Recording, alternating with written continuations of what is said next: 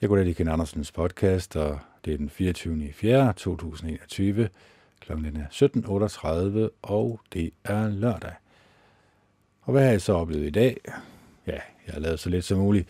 Jeg har slået græs, øh, og det var da også en ret stor omgang, især nu her, når man skal lige starte op.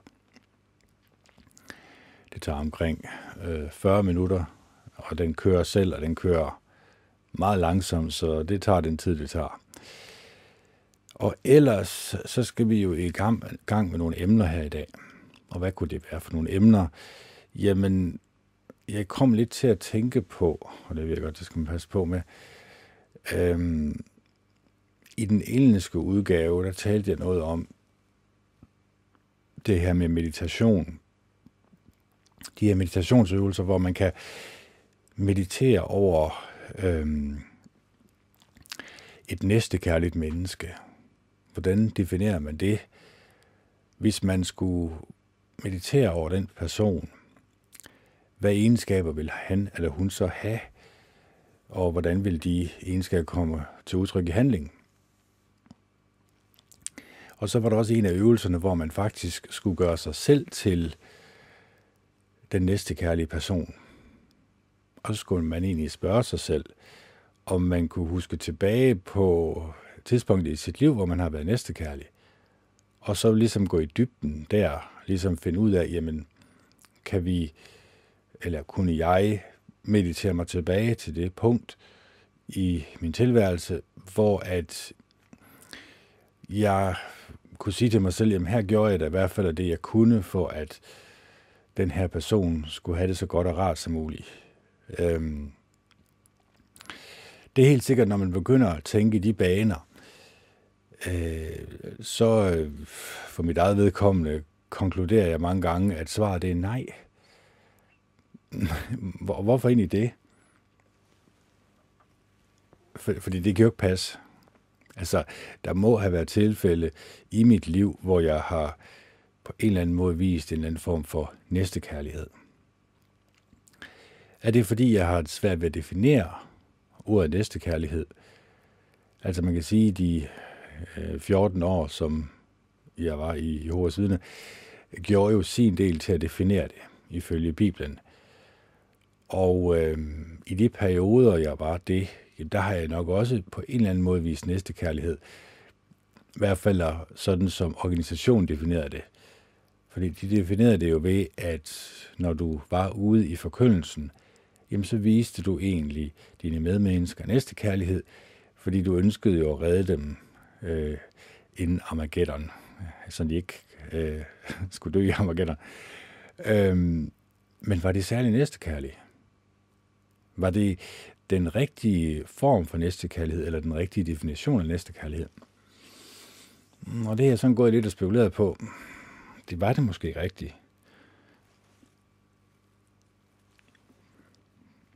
Ja, nu skinner de. Øhm, men, men så bliver jeg nødt til at redefinere næstekærlighed. Øh, altså næstekærlighed, det må jo nødvendigvis være, at man kan sætte sig i andre menneskers sted, men man også ønsker med et oprigtigt hjerte at hjælpe dem. At man ikke bare sidder hjemme og kan definere næstekærligheden, men også øh, leve det i sit liv. Få det ud i den virkelige verden. Og det kræver jo med, nu snakker vi om meditationsøvelser, det kræver jo en ret stor indsats fra os. Øh, det kræver fra min side af, at fordi jeg kan jo mærke, når jeg mediterer, at øh, mine tanker, de vandrer, eller mit sind vandrer væk fra det, som jeg egentlig skulle øh, tænke på. Det jeg egentlig skulle meditere over. Og det, det er jo fordi, at øh, vi, vi har jo en mani med, at som mennesker er vi nok, når vi sådan skal analysere os selv, se meget sådan rigtigt og korrekt på os selv, så er vi måske lidt øh, egocentrerede. Så tænker vi måske lidt for meget på os selv, og ikke så meget på andre mennesker. Det er jo os, der har oplevelsen af den her krop, som vi nu lever i. Jeg kan jo ikke opleve livet igennem andre øjne end mine egne. Så derfor er det jo meget pålæggende, at det egentlig kun er en selv, man tænker på. Men det er nok også det, der forhindrer mig i at vise den her øh, uendelige kærlighed, den her uendelige næstekærlighed mod andre mennesker. Så for at definere det, ja, det er ikke nemt for mig, det her, fordi jeg bliver nødt til at gå lidt dybere ind i mig selv og finde ud af, jamen, hvad er det egentlig, der ligger til grund for det her? Altså, øh, der er nogle engelske bøger i den engelske podcast, jeg læser om, som egentlig giver lidt skylden til evolutionen, eller til vores hjerne, eller til vores kæmp- eller flygt-mentalitet, at vi ikke selv kan gøre for det. Og der er jeg måske lidt uenig. Altså, jeg mener stadigvæk, at øh, vi kan, kan, kan tage kontrol over vores liv i sådan en grad, at vi faktisk godt kan have det her næste kærlige sind, sådan lige klar parat start nu, altså at det ikke bare sådan, at det er noget, vi sådan skal finde frem i løbet af flere dage og uger, men det er noget, vi kan finde frem med det samme. Og jeg har jo talt meget om den barmhjertige samaritaner med præsten og levitten, der går forbi den her person, som er faldt øh, som halvdød og ligger halvdød i grøften, mens øh, samaritaneren kommer forbi og får inderligt ondt af manden og øh, tager ham med på det her herberg og forbinder hans sorg selvfølgelig også og giver herbergs øh, forstander nogle penge, og så siger han, at når jeg kommer tilbage igen, og det ligger nok også lidt i det, når jeg kommer tilbage igen, så skal jeg nok betale, hvad manden yderligere har kostet dig. Og så er det jo egentlig, Jesus siger til manden, som vil retfærdiggøre sig og spørge, hvem er egentlig min næste? Jamen, så siger Jesus, jamen hvem synes du har gjort sig til næste her i den her lille billedtale, som den her lille, ja, det har nok været, det er nok noget, der er sket i virkeligheden, det kan vi godt regne med. Så må han jo nødvendigvis konkludere, at det er øh, den, den person, som viste barmhjertighed. Og så siger Jesus, jamen så går du ud og gør det samme selv. Det var et meget nemt øh, svar, kan man sige. Og dog ikke, fordi han fik jo manden til at tænke. Han fik jo egentlig ved hjælp af spørgsmål manden til selv at svare. Og så lad jeg konkludere, at nå ja, det er jo nok ikke så meget min rigdom og min prestige og mit eget ego, jeg skal opdyrke. Det kunne godt tænke sig, at jeg skal begynde at tænke lidt længere end min egen næsetip. Og det er der, den ligger og klemmer og trykker den sko. Øh, det kan ikke undgås. Øh, fordi når vi, og det har jeg jo selv haft lidt tur med, når jeg selv begynder at analysere min egen hverdag, hvad jeg beskæftiger mig med, jamen, så må jeg nødvendigvis konkludere, set sådan lidt med fugleperspektiv, ja, det, det er måske lidt egocentreret. Det er, det er meget med, med kage og med øh, kaffe og med gode bøger og YouTube-videoer i weekenden og øh, sidde og slappe af og nyde livet. Men det er jo ikke at hjælpe andre mennesker. Det er jo ikke øh, næstekærlighed. For næstekærlighed definerer jeg jo som, at man viser næste kærlighed til andre mennesker end sig selv. Det er ikke den her egocentrerede kærlighed. Så, så det er for at sige, jamen, når vi begynder sådan at analysere os selv, det er der ikke mange mennesker, der er villige til, det er jeg godt klar over, inklusiv mig selv. Men jeg ved, og det er ikke noget, jeg tror, men det er noget, jeg ved, jeg ved, at når jeg arbejder på den her positive egenskab hver dag, når jeg har den i tanke, når jeg sorterer fra skraldespanden, som jeg har sagt før, øh, og jeg kan kun definere min egen skraldespand, og I må jo definere jeres, øh, voldelige computerspil, voldelige film, film som portrætterer menneskers dårlige egenskaber, som noget, man kan lade sig underholde med, samt de asociale medier, Facebook, Twitter, Instagram og alt den skrald, og så også det her sms-helvede, hvor man skriver til hinanden og holder så stor afstand til hinanden som overhovedet muligt. Samt øh, nyhedsstrømmen, media, fake media kan vi også kalde det, øh, statsejede medier, som fortæller dig, hvad du skal frygte, og fortæller dig selvfølgelig også løsningen på din frygt. Og det er mange gange meget værre end, øh, end det, de ønsker, du skal frygte. Så det er ting fra skraldespanden, og den bliver man nødvendigvis nødt til at indse, jamen det skal jeg holde mig fra.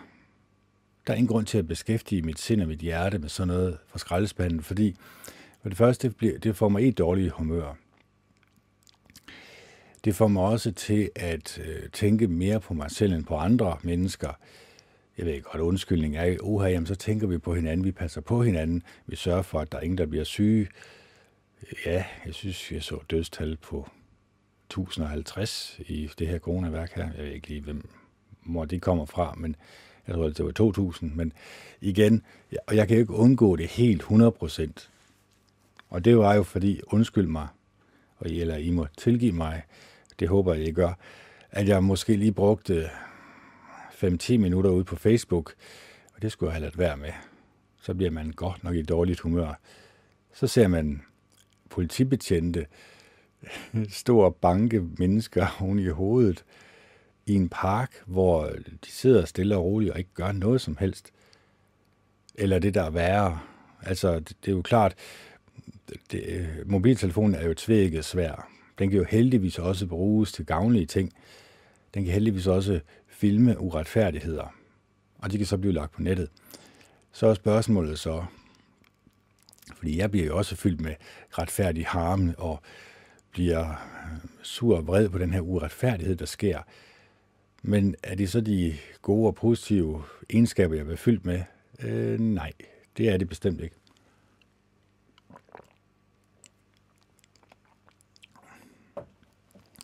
Så det er også for at sige det her med, at øh, når man ser noget, som er en hadfuld handling, og det må det jo nødvendigvis være, når politiet de får beføjelser til at slå civilbefolkningen i hovedet, Øhm, og så får man den her meget negative følelse af, af politiet og af militæret og af den regering, som øh, har overtaget magten over befolkningen. Og det er jo befolkningen over hele jorden, skal vi jo regne med. Det her, det foregår ud over hele jorden, og det burde vi jo egentlig også få os til at tænke, at okay, du kunne godt tænke sig, at det her det bliver styret centralt fra. Det kunne godt tænke sig, at øh, det her pas, vi skal alle sammen gå med, det har måske ikke så meget at gøre med den her sygdom, men det har nok mere at gøre med kontrol. Med at, jamen, det kunne jo tænke sig, at det bliver et pointsystem. Så når vi har opført, os, os rigtig pænt og ordentligt, så kan vi få lov til at gå på restaurant. Så kan vi få lov til at øh, gå ud i samfundet. Så kan vi få lov til. Ikke? Så det her med uha, så får vi lov til, fordi vi har opført os pænt og ordentligt. Den her mentalitet med, at staten er vores store moder, og at staten skal kontrollere alt og alle. Har det gået godt op igennem verdenshistorien? Der har været nogle grælde tilfælde, hvor at øh, befolkningen bare har lavet stå til. De kunne måske godt se, okay, det her det kunne godt udvikle sig til noget træls noget, men nej, vi, vi, vi lader bare stå til. Men øh, i dag, der er befolkningen godt, godt, godt klar over det der er mange mennesker, der er klar over, at det her, det ender galt. Det her ender måske i Ragnarok, eller hvad vi kan sige. Mange mennesker, som jeg taler med, er trætte af det. De lytter ikke til nyheder længere. De lytter ikke til den statsejede medieapparatur. De har sagt nej tak til det. Men så er spørgsmålet, så siger de så nej tak til vacciner og vaccinepas. Det er ikke sikkert, de gør det. Og hvis flertallet nu siger ja tak til det her, ja, så bliver mindretallet jo stærkt presset. Så kunne vi jo være, at vi blev så stærkt presset, at vi blev nødsaget til at sige ja tak til det her. Og så finder vi ud af, jamen det er jo egentlig lidt et, et, lidt et lykkehjul, vi kommer til at snurre rundt. Nu så jeg den her minister, der besvimede. på grund af, at vi ikke har fået en vaccine, og så ved jeg godt, så er der nogen, der siger, det var ikke vacciner, uha, det var bare et eller andet andet. Men det vælger jeg ikke at tro på. Jeg vælger at tro, at det er en allergisk reaktion på de her vacciner. Så jeg ved ikke rigtigt med jer, men jeg ønsker ikke rigtig at tage det her lykkehjul og så snurre rundt. Det er ikke det samme som, hvis man spiller øh, lotto eller Eurojackpot, at øh, når man ikke vinder, jamen, så får du en meget, meget, meget dårlig øh, reaktion, fordi du ikke har vundet, at du faktisk bliver syg og er nærmest ved at dø af det. Øh, det er jo bare, at du bliver skuffet over ikke at have vundet. Og så var der en person her i Danmark, som blev ringet op, øh, og som havde vundet over 300 millioner kroner. Han fik så en anderledes dag. Og han ville så også at bruge hans penge på en hel masse ja, biler og sådan noget. Halløjse, ikke også? Jeg havde jo egentlig lidt en drøm om, at hvis jeg nu vandt, hvad, skal, hvad skulle du så bruge dem 300-400 millioner til? Ja, altså hvis jeg vandt en helt store, skal vi ikke bare sige en halv milliard, eller ja, det er jo en halv milliard, jamen øh, det kunne godt være, at jeg lige vil give min nærmeste familie en million kroner hver. Men resten, og det resterende, der havde jeg faktisk en drøm om at starte, og nu bliver det farligt, øh, starte en radio- og tv-station helt uafhængig af staten, med kritiske journalister, som går i flæsket, og som, her kommer det farlige, som faktisk accepterer, at det er de hemmelige selskaber, som trækker i trådene. Det er de danske frimurer, eller det er jo egentlig verdens frimurer samlet set. Det er jo Christian den 4. Logen, som vores statministerinde er medlem af, og alle de andre hemmelige loger, og Bilderberg-gruppen, og Illuminati, Skull and Bones, Bohemian Grove, The Fabian Society, Club of Rome. Øhm, det er der, hvor de mennesker samles, som har magt i verden, og som har besluttet, at øh, 90 procent af jordens befolkning skal, ja, dem er der ikke rigtig brug for længere. Hvis der er nogle journalister, der tror på det, og hvis der er nogen, der kunne grave i det her, begynder at grave i det, fordi det er jo klart, at hvis, hvis man bliver bremst og stoppet som en sølvpapirshat, jamen så er der ikke nogen ting, der bliver afsløret jo. Så er der jo ikke noget at komme efter, så at sige. Men hvis det nu var en uafhængig øh, nyhedsstation, som sendte øh, tv og radio, og så må de så selv finde ud af at finansiere resten, så kan man sige 6, eller så kan man sige 400 og, ja, bliver det? 490 millioner kroner, hvis jeg beholder 10 millioner kroner selv, så kunne der jo måske skabes et modtryk til det her tyranni, som vi ser komme fra regeringen og fra de hemmelige selskaber, som styrer, øh, hvad befolkningen får at vide igennem pressen, som de jo i princippet ejer, fordi de er jo klar over, at de vil jo ikke vide den hånd, som fodrer dem, det er klart. Øhm, det var det, som Radio 24 blev lukket på jo. Der skulle, der skulle være en sendetilladelse. Ret genialt, at staten skal få lov til, eller staten selv skal bestemme, hvad der kan få lov til at blive sendt, og hvad der ikke kan få lov til at blive sendt. Og det sagde jeg jo også for en del år siden, da de lukkede Radio Frihed. Det var jo for at lukke øh, sendetilladelserne til de her uafhængige radiostationer, som var meget kritiske over for regeringen. Men der var jo ikke nogen, der sagde rigtig noget. Der var jo ikke rigtig noget ramaskrig her. Var der det ved Radio 24 /7? Jeg ved det ikke rigtigt. Jeg tror, at de fleste mennesker ikke er klar over, hvor stor en sandhed Kirsten Birgit hun egentlig sagde til befolkningen. Jeg tror faktisk ikke rigtigt, de er klar over det at øh, hun var en af de eneste, som egentlig fortalte den danske befolkning hele sandheden. Og hvis de bare kunne indse det, så kunne vi jo hurtigt komme ud af det. Men det kræver selvfølgelig, at alle mennesker ikke adlyder staten. Alle mennesker også, inklusive de statsansatte, men det kommer heller ikke til at ske, fordi de bider jo heller ikke den hånd, der fodrer dem. Så, så det hele, det er jo orkestreret. Det er jo en vanvittig genial plan, det her. Sørg for, at mennesker de skændes indbyrdes.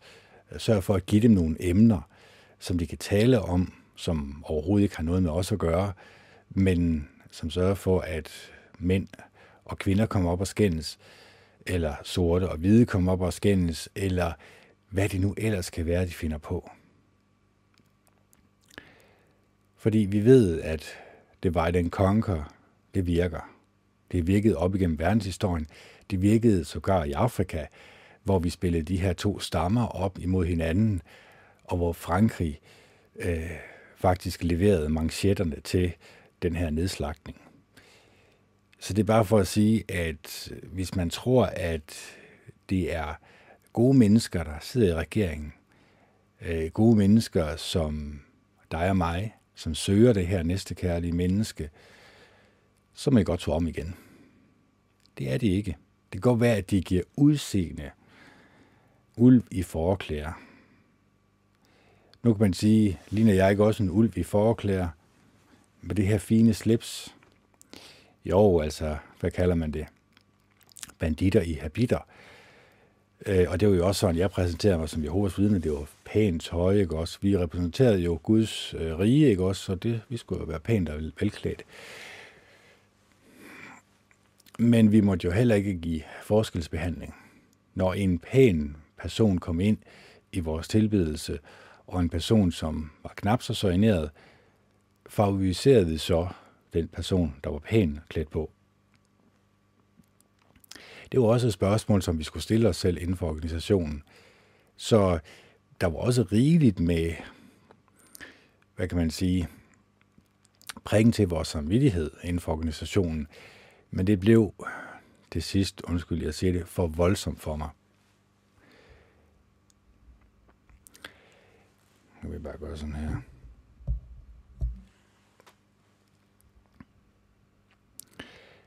Det blev simpelthen så voldsomt for mig til sidst, at ja, det, det måtte jeg opgive. Også for, det blev også for stressende til sidst. Jeg var, altså, øh, hele tiden den gik jo med det. Altså arbejde selvfølgelig øh, de her 37, nogle gange 40, nogle gange 50 timer i hver uge, og så plus det løse i forkyndelsen og øh, stævner og alle de andre ting. Så man kan sige, at stressniveauet det var også højt inden for organisationen. Og øh, jeg må sige, at jeg har fået ro på nu. Nu er det blevet mere behageligt at leve. Nu, når jeg mediterer og går lidt dybere ind i det næste kærlige menneske, så kan jeg godt se, at det selvfølgelig kræver en indsats fra min side. Det er klart.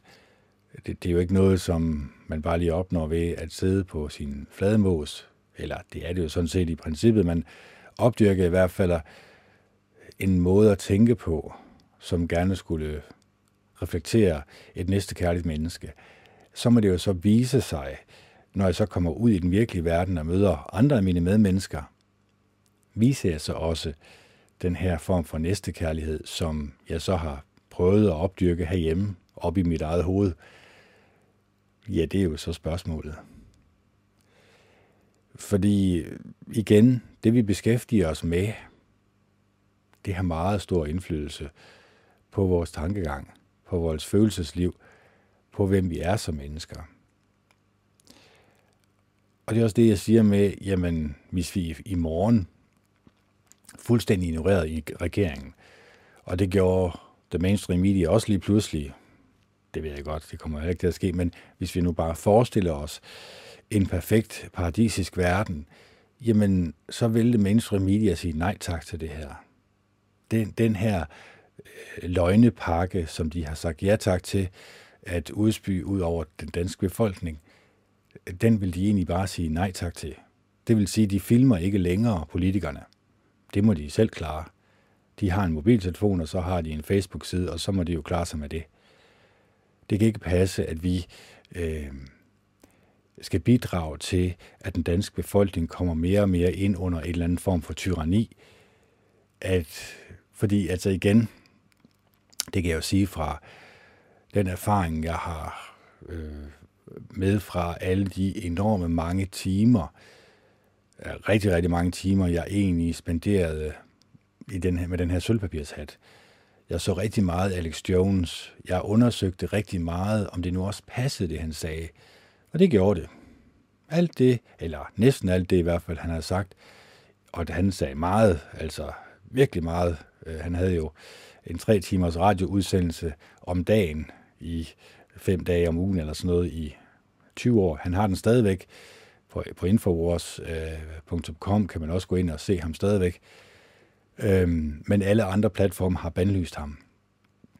Det er fordi, han fortæller sandheden rå og uden man kan sige, han, han giver os ikke sådan noget mælk og flødeskum, og nå, ja, jamen, ah, det går nok nok det her. Nej, han har skrevet omkring det her i mange, mange år.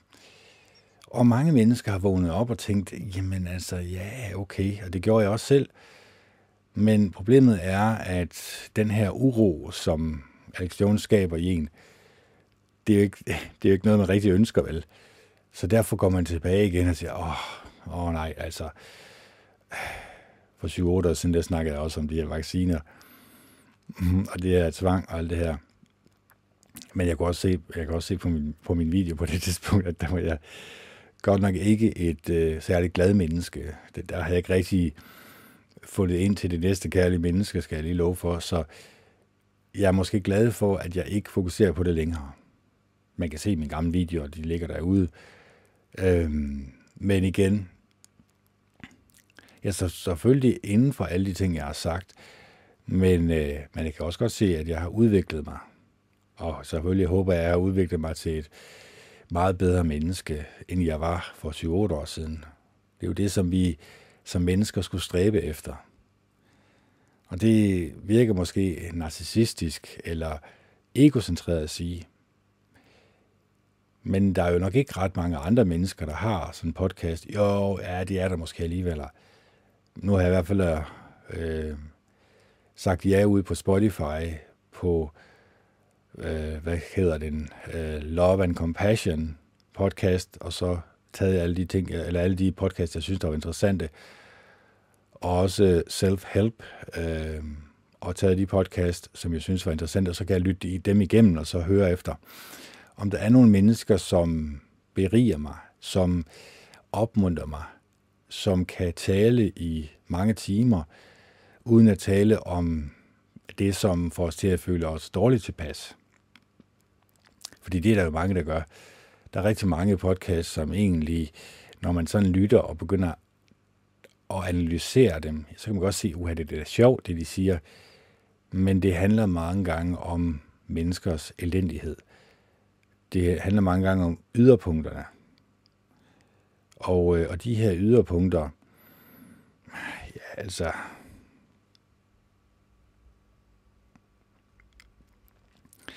de, de her yderpunkter, jamen det er jo klart, at, øh,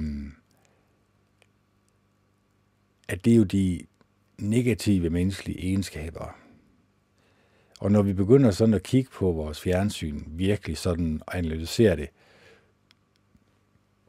så prøv hver gang du ser en negativ følelse, had, jalousi, mor, vold, død og ødelæggelse, intriger, bagtagelse, øh, det at man ikke kan beherske sig selv, det at man er vild, øh, det at man er uregerlig, ja, listen er uendelig på dårlige egenskaber, som vi mennesker kan udvise. Prøv så lige at sætte et lille kryds i din, ja, jeg vil sige kalender, men prøv at sætte et lille kryds i din lommebog, op i dit lille hoved op i dit lille hoved, det lyder også nedladende, op i dit hoved, eller på et stykke papir. Og så finder du måske ud af, når dagen er omme, okay, det var der egentlig ufattelig mange menneskelige negative egenskaber, som jeg egentlig får smidt i ansigtet hver dag. Er det det, som påvirker mig? Er det det, som får mig i et dårligt humør? når jeg beskæftiger mig med andre menneskers dårligdomme. Det kunne godt tænke sig. Altså det er i hvert fald det, jeg har oplevet. Og jeg har også sagt, at jeg læser også bøger, øh, og jeg har også anbefalet Ken Follets bøger. Men når man så læser dem, jamen det handler jo også om menneskelige negative egenskaber. Det handler om mor, det handler om vold, det handler om ødelæggelse, det handler om alle de ting, som kan hvad kan man sige, røre vores øh, følelser af uro inde i kroppen. Den her følelse af uro inde i kroppen, den elsker øh, de mennesker jo, øh, som skaber den her form for følelse i vores mennesker, fordi de ved, at det sælger bøger, de ved, at det sælger film, øh, de ved, hvordan de kan manipulere mennesker til, at når de har den her uro inde i kroppen, så kan de få dem til at gøre hvad som helst. Så det er ikke for ikke at sige, at jeg ikke anbefaler de her bøger, fordi øh, Ken Folles bøger forklarer jo egentlig meget godt, hvad der sker, når mennesker opdyrker de her negative egenskaber. Man egentlig man, man får lidt en indsigt i, hvordan samfundet hængte sammen i middelalderen, og hvordan samfundet hænger sammen i dag. Og der kan man faktisk godt drage nogle paralleller. Ja, ja, selvfølgelig, vi har jo mange, mange flere goder i det her velfærdssamfund. Jeg ved ikke lige fra, om vi kan kalde det velfærdssamfund længere, men vi har nogle sikkerhedsnet, vi har kloakering, vi har varme i huse, vi har øh, tøj på kroppen, vi, vi går ikke laset rundt og, øh, og bliver jagtet af lovløse i skoven, fordi at de lovløse, de havde jo en mulighed, enten kunne de flygte ud i skoven, eller også så, ja, så mistede de jo livet. Så det er for at sige, at der var nogle andre øh, samfundsforhold, øh, må man sige, i middelalderen, end det var i dag. Det kan vi jo nok godt blive enige om. Men, men magtstrukturerne, det her med, at munkeordnerne øh, søgte magt og prestige, de ville gerne være biskopper, de ville gerne være noget mere. De havde ikke i ydmyghed øh, sat sig øh, bag om andre. De havde måske foregivet at være ydmyge, men de havde selvfølgelig også gjort det, at de havde slået mennesker oven i hovedet med Bibelen og fortalt dem, at hvis de ikke øh, gjorde sådan og sådan, hvis de ikke gav penge til kirken, jamen så, så var det ikke særlig rart, når de så engang døde og kom i helvede, eller hvad det nu kan være, de troede med, øh, for at få mennesker til at adlyde. Så der skabte de også en indre uro i mennesker. Og det er det samme, der sker i dag. Nu sker det jo selvfølgelig bare ikke i kirken længere. Nu sker det igennem fjernsynet, igennem massemedierne, igennem det, som vi beskæftiger vores hjerter og sind med på en daglig basis. Så så er spørgsmålet jo, påvirker det os? For det er der også nogen, der siger, jamen altså voldelige computerspil og voldelige film, det påvirker os ikke overhovedet. Det er ikke sådan, at vi øh, bliver mere voldelige af den grund. Men er man så begyndt at kalde ondt for godt, og godt for ondt, er man begyndt at slække lidt på sin samvittighed. Slække lidt på, jamen, man vil jo ikke selv udsættes for vold. Man vil ikke have, at sin nærmeste bliver udsat for vold. Hvorfor så den fascination af det? Hvorfor så lade sig underholde med det? Så når man begynder at stille sig de her spørgsmål, ja, så kan man lidt godt fornemme, at øh, man måske har lidt, man skal arbejde på her. Det kan også være ydmygelse af andre mennesker. Det er der også mange film, som har som hovedtema at fornedre andre mennesker, at få dem til at føle sig pinligt berørte.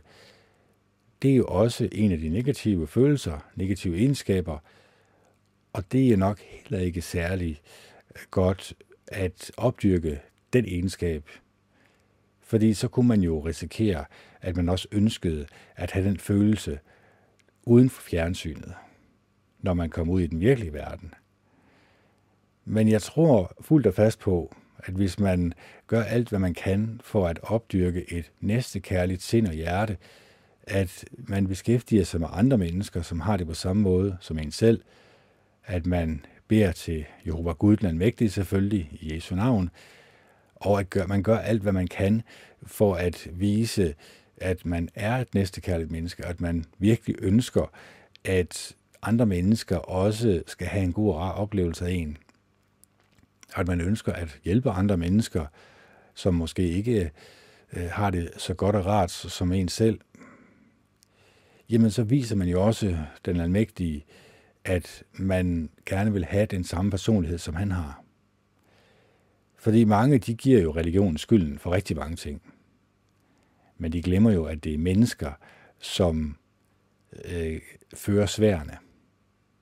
Altså, øh, man kan sige, at i fortiden, hvis man tror på Bibelen, ja, så har Gud også grebet ind i forholdene. Men i det store hele, så har mennesker jo egentlig adlydt en, som sagde, at han tilhørte Gud, men gjorde han så det i virkeligheden? Hvis der står i Bibelen, at øh, Gud han hader enhver, som elsker vold, hvorfor så så meget vold i Bibelen? Og hvorfor så ser det ud som om, at han godkender det her vold? Det virker lidt øh, sådan underligt. Men det er heller ikke sikkert, at han gjorde det. Det er jo vores fortolkning af Bibelen. Vi kan jo nemt komme til at fortolke godt for ondt og ondt for godt. Vi kan nemt komme til at fejlfortolke. Og så er det egentlig, vi sidder i den suppedag, som vi gør i dag. Altså, hvis vi tager historien om Noah. Noah fik jo at vide, at han skulle bygge den her båd. Han fik hans familie med på den, nærmeste familie med på den, og de begyndte at gå i gang med at bygge den her båd. Der har jo været mennesker, der er kommet forbi og tænkt, hvad, han bygger en båd. Hvorfor gør han det? De har nok spurgt ham. Så kan det jo godt være, at han har sagt, jamen, Gud han har sagt til mig, at øh, om ikke ret lang tid, jamen, så vil han øh, fjerne alle onde mennesker på jorden. Ah, ved du hvad, hallo. Det her der, vi kan ikke se noget overhovedet. Så de har jo egentlig bare gjort nar af ham. Så kommer dagen jo, hvor at regnen den kommer, og hvor to af hver par går ind i arken. Man kan sige, det er jo egentlig en, jeg ved godt, det er jo et eventyr, en historie, ligesom H.C. Andersen er, men er det sket i virkeligheden? Eller kunne det ske i virkeligheden, at Gud han styrer de her dyr ind i arken, og lukker arken efter Nora og hans familie, og så åbner han op for sluserne, for himlenes sluser, som der siger, den her vandbadun, som hang øh, over jorden. Det er jo ikke, der er jo ikke nogen måde, jeg kan bevise det på. Det kan ikke lade sig gøre. Det handler jo om tro på en historie, der er mange, mange tusind år gammel. Og vi kender det nok selv. Hvis jeg fortæller en historie, og du fortæller den videre, og så går der et par år eller tre, så får jeg den historie at vide, som jeg godt kan genkende lidt fra. Det virker godt nok, det virker godt nok som om, det var min historie, den der. Men jeg skal da godt nok lige love for, at der er ændret på historien. Er du så færdig, mand? Det var da helt vildt.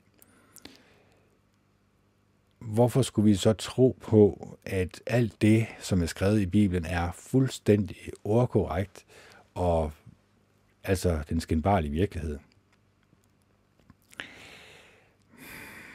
Det virker ikke særlig sandsynligt i hvert fald. Jeg siger ikke, at det er, ikke er det. Altså, jeg kan jo ikke bevise det. Det er jo det, der er det gave ved en øh, historie, der er 2.000 år gammel, eller 10.000 år gammel, eller hvad det nu er. Eller Det kan man jo også kende som. Og det, og det er jo det, som er lidt det underlige, det er, man kan jo egentlig begynde at øh, skænde som alle mulige ting, som egentlig er fuldstændig ligegyldige. Altså, hovedformålet med min podcast skulle jo være at vise, øh, at man er et næstekærligt menneske. Hvordan vi opdyrker den her form for næstekærlighed. Hvordan vi gør det til en del af vores tankegang og vores tankemønstre. Så øh, hvad kan vi lære af Noah? Jamen, vi kan måske lære, lære af Noah, at der var det, som Gud han kalder meget onde mennesker i verden, som kun havde onde tanker dagen lang. Og det var derfor, han valgte at sige, at mennesker de havde ødelagt jorden på grund af deres ondskab. Så skal vi jo så ligesom kigge tilbage og tænke, jamen, ah, hvor onde kunne mennesker være? Altså hvis de lever ligesom vi gør i dag, hvad ondt er der ved det?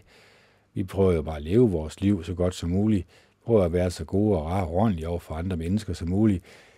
Hvorfor skal vi egentlig defineres som onde mennesker? Jesus gør det jo også. Han siger jo også, at skønt I er onde, jamen så giver I jo også jeres børn det, som de beder om. I giver jo ikke øh, barnet en skorpion, når barnet beder om et bid brød, for eksempel. Men hvorfor skulle Gud så ikke også give os det, som vi gerne vil have? Og det kan man sige, det har han gjort. Han har jo velsignet os på en måde, man har selvfølgelig givet os en hjerne at tænke med, nogle hænder, vi kan arbejde med. Det er jo derfor, vi ser et meget, eller man kan sige, meget velfungerende samfund, også ud over hele de vestlige lande. Jeg ved godt, det ikke er helt 100% i nogle af de østlige lande, det er jeg godt klar over. Øhm, men han har i hvert fald givet os mulighederne for, at vi velsigner vores hænders værk, når vi som mennesker gør en indsats. Når vi ikke bare sidder passivt og kigger på, jamen så sker der ting og sager. Fordi hvis du går på YouTube og ser, øh, der er sådan en walk uh, through of øh, Berlin, altså hvor at en mand går med et kamera igennem hele Berlin, der kan man jo se, at øh, det, det ligner i hvert fald ikke det billede, man så øh, lige efter 2. verdenskrig. Fordi der var Berlin jo nærmest en ruindynge. Så der er sket meget siden på de 50-60 år, eller hvad det nu er. 70 år må det være. Så det er for at sige, jamen, mennesker har også en drivkraft, som kan bruges til noget gavnligt. Man kan bare se, se noget som, bare det som kloakering. Jeg havde selv lavet mit eget toilet og badeværelse. Jeg havde selvfølgelig heldigvis hjælp fra nogle af mine åndelige venner. Det skal de også have tak for. Øhm, men jeg fandt jo ud af, hvor besværligt det er, når man ikke har et toilet. Så skal man over og låne af naboen, eller man skal op i byen. Altså, det, det er ikke... Man kan hurtigt blive forvandt med, at der er rindende vand, og man kan jo tage et bad hver dag, og at øh, man kan komme på, på toilettet, uden at man skal ud med en skovl og en spade og en gren, som israelitterne de skulle. Det stod der jo også i, øh, i hvad hedder det, i, i loven til israelitterne, at øh, jamen, øh, når de skulle øh, have, komme af med bummelummer og bimmelim, som man siger, så skulle de gå ud med en pind, og så skulle de gå uden for lejren, og så skulle de grave deres afføring ned. Så det var en eller anden form for hygiejnesikkerhed allerede på det tidspunkt. Men der var altså ikke rindende vand. Der var ikke kloakering. Der var ikke den behagelige, eller det behagelige samfund, vi egentlig har. Men vi har nok også øh, fået et så behageligt samfund, at vi måske også er blevet for forvandt med det. Hænger vi stadigvæk hjemme i far og mors skørter, så at sige, eller hænger vi i samfundets skørter? Ja, selvfølgelig gør vi det. Altså, vi har det utrolig behageligt. Altså, når jeg skal på arbejde, så er det ikke en cykel eller en gåtur. Nej, så sætter jeg mod i min bil, så lige går der måske 5 minutter, 3 minutter, så er der varme på. Så kan jeg sidde, hvor det er frostvejr udenfor, i en dejlig behagelig varme, og så kan jeg blive fragtet øh, 20 minutter til 40 minutter, eller hvad det nu tager, på mit arbejde. så ved jeg selvfølgelig også godt, at jeg skal jo selvfølgelig gøre en arbejdsindsats, når jeg kommer. Jeg kan ikke bare sidde på en stol og, og spise min madpakke, og så tage hjem igen. Der skal jo ske noget, selvfølgelig skal der det. Altså får jeg jo ikke nogen løn, så, så bliver det en ret øh, Øh, træls en ting, hvis, øh, hvis alle gjorde det. Så og det gjorde de jo selvfølgelig også øh, i Sovjetunionen, eller i de andre lande, som kollapsede. Jamen, der var det staten, der tog sig af alt. Og det er det, som jeg også siger med, velfærdssamfundet har måske gjort os til sofa-kartofler eller øh, skrivebordstomater. Vi er egentlig blevet forvandt med, at vi egentlig måske på et eller andet niveau stadigvæk ligger lidt i øh, fosterstadiet. Hvis vi nu levede i middelalderen, jamen der var jo vi nødsaget til at stå op hver morgen meget tidligt. Der var vi nødt til at bruge vores hænder for at få den lille smule afgrøde, vi kunne have for at overleve. Altså, der, der var det virkelig øh, besværligt at leve. Vi kunne ikke tage ud i det lokale supermarked og lige bip bip, og så øh, var vi overvåget i hovedet af mås, øh, og de vidste, hvad vi købte ind og alle de her ting, som er så dejlige ved velfærdssamfundet. Det er selvfølgelig sarkastisk men. Men, øh, men det er bare for at sige, at vi mennesker, vi kan godt blive så bekvemme i et samfund, at vi faktisk ikke opdager, at det går i den forkerte retning. Heldigvis er der mange, der kan det. Heldigvis er der mange, der godt kan se, ja, okay, vi håber selvfølgelig ikke på, at det bliver øh, togvogne og skorstene og militærlejre, vi skal i. Men muligheden ligger der. Muligheden ligger der især, når mennesker ikke tror på, at muligheden ligger der. Så øh, snip, snap, snude, så er den historie udkendt. Fordi du skal ikke få folk til at føle sig dårligt tilpas. Men jeg kan jo heller ikke skubbe det ind under gulvtæppet. Så øh, vi skal nok i gang med det næste kærlige menneske, det skal vi, og jeg har også, øh, kan jeg godt se, når jeg, jeg, kigger, jeg kigger ikke lige på uret. øhm, men øh, hvis vi skal gå ind i det her med, jamen, hvordan kan vi vise den her form for næstekærlighed, som Bibelen taler om, jamen, så vil vi nødvendigvis tage hånd om os selv. Vi må nødvendigvis sige, at det er noget, jeg gerne vil det her. Det kommer ikke af sig selv. Det er ikke sådan, at når du bliver bragt i en situation, hvor du kan vise næstekærlighed, ja, så har du muligheden for det. Men hvis du har beskæftiget dig rigtig meget med skraldespanden, rigtig meget deprimeret, øh, rigtig meget tænker på dig selv, så er det ikke sikkert, eller så er der måske mindre sandsynlighed for, at du egentlig går lidt ud over din egen næsetip og hjælper den her person, som er i nød. Så de her spørgsmål, vi kan stille os selv, det er ikke øh, nogle rare spørgsmål, det er jeg godt klar over. Men jeg tror, at de er gavnlige. Jeg tror faktisk godt, at det kunne gavne os, at vi en gang imellem lige hanker op i os selv, og så siger til os selv, hvad, Kenneth, hvad gør du egentlig for at vise dine naboer næste kærlighed? Har du bagt dem en kage? Nej. Har du budt dem velkommen? Nej. Jamen, så sidder du bare her på din flade og taler øh, i luften, kan man sige. Du er jo egentlig hyklerisk så. Og det er jo ikke særlig rart at føle sig hyklerisk.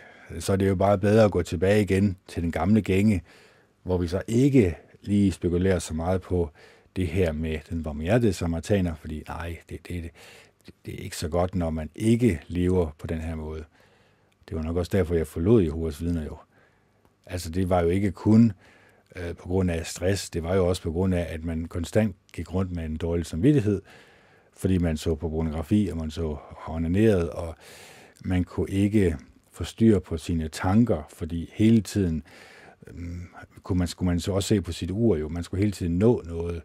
Man var hele tiden beskæftiget med det her. Og man havde aldrig rigtig ro på.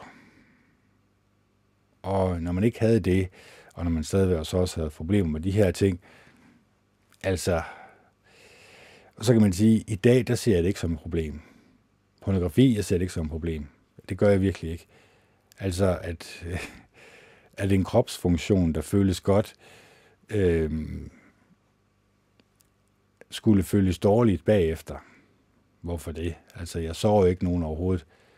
Altså, de mennesker, som har lagt de her videoer og billeder op af dem selv, som har sex, jamen altså, det må vi jo gå ud fra, at de har gjort frivilligt. Så jeg kan ikke rigtig se noget problem i det. Men igen, det er jo op til folk selv jo. Mange mennesker mener jo, at det fordærver vores sind. Det får os til at øh, tænke nedladende om kvinder. Men jeg synes at det er svært imod. Altså, man kan selvfølgelig godt sige, jamen okay, så ser du det som sexobjekter. Ja, jeg er jo mand, altså. Jeg tænker på sex hver 35 eller 40 sekunder, eller hvad det nu er. Det, det er meget naturligt for en mand at gøre. Hvorfor? Jamen, fordi hovedformålet med mig her på jorden, jamen det er jo forplantningen. Altså, øh, fordi jeg ved, jamen jeg har jo en udløbsdato. Det har vi alle sammen. På et eller andet tidspunkt, så ligger vi os på hovedet på den sidste dag, og så, nå, det var det. Ja, jeg ved godt, vi får en omstandelse alle sammen. Vi kommer med ind i den nye verden, og der er ingen politikere, der er ingen religion. Det hele det bliver simpelthen så fantastisk, at man tror nærmest, det er løgn. Men det er det ikke. For det har Gud jo lovet igennem hans enborne søn Jesus Kristus, at den opstandelse, han fik, den kan vi også have mulighed for at få. Og det er det, tror jeg på, alle mennesker får. Også de mennesker, som krasser af i Armageddon. Men jeg kan ikke vide det igen. Igen, jeg prøver at forklare noget i den usynlige verden, som mange mennesker i flere tusind år har prøvet at forklare. Og jeg vil heller ikke prøve at lave en eller anden religion øh, ud af min egen tankegang. Det er der mange, der har gjort. De har jo ikke kun lavet den her sådan podcast. De har gået ud med Bibelen i hånden, og så har de lavet nogle øh, religioner, som de synes lød godt. Så har de fået en hel masse mennesker til at følge med, og så har de kunne se en profit i det selvfølgelig. Nu er der rigtig mange mennesker, der følger mig. Nu kan jeg få deres penge, deres ressourcer, deres, hvad kan man sige, beundring. Det, det er også mange mennesker, der når de først bliver berømte, så bliver de jo beundret og set på som overmennesker. Og så går det galt. Og det ønsker jeg ikke at gøre, fordi øh, jeg skal jo i ydmyghed sætte mig lavere end andre mennesker. Eller jeg skal i ydmyghed sætte andre mennesker højere end mig selv. Jeg skal tænke på andre mennesker, som jeg tænker på mig selv. Som et næste kærligt menneske, som fortjener andre menneskers venlighed og kærlighed og ydmyghed og mildhed, som fortjener, at jeg viser dem den respekt og ære, som alle mennesker ud over hele jorden fortjener. Fordi de kommer jo oprindeligt fra øh, skaberen, fra Jehova Gud. Så derfor så føler jeg mig også nødsaget til, når jeg ved, at skaberen har skabt et menneske, som potentielt kunne udvikle sig til et næstekærligt menneske, jamen, så bliver jeg også nødvendigvis nødt til at gøre det samme. Nødvendigvis og nødt til, det lyder også sådan lidt, nej, er det tvunget lidt bag, med ryggen bag om armen, eller armen bag om ryggen må det være. Nej, selvfølgelig er det ikke det. Men, men, men det, er ikke, det er ikke sådan, at vi er født med det. Det er noget, vi skal opdyrke. Det er noget, vi skal være villige til at ændre. Fordi igen, hvis vi beskæftiger os med skraldespanden, hvis vi egentlig bare sætter vores børn foran iPad'en, og de får den her øh, fornemmelse af de her computerspil, som konstant giver dem en lille belønning hele tiden, jamen så får de de her chok eller hvad vi kalder det. Øhm, og det bliver de opdraget til at have. Jamen, så bliver livet jo lidt kedeligt. Så er det jo iPad'en, der er sjovere. Men du får også nogle børn med ADHD, HDAD og alle de andre øh, følgesygdomme, fordi det gør mange YouTubere også. De starter en video, og så stopper de den igen, efter de har sat en sætning eller to, og så starter de videoen igen, siger to sætninger, så stopper de videoen igen, starter videoen igen, stopper videoen igen. Starter. Så du får den her fornemmelse af, at, at sådan skal jeg også være. Jeg skal også hele tiden, ikke også, at hjertet skal hele tiden sidde op i halsen.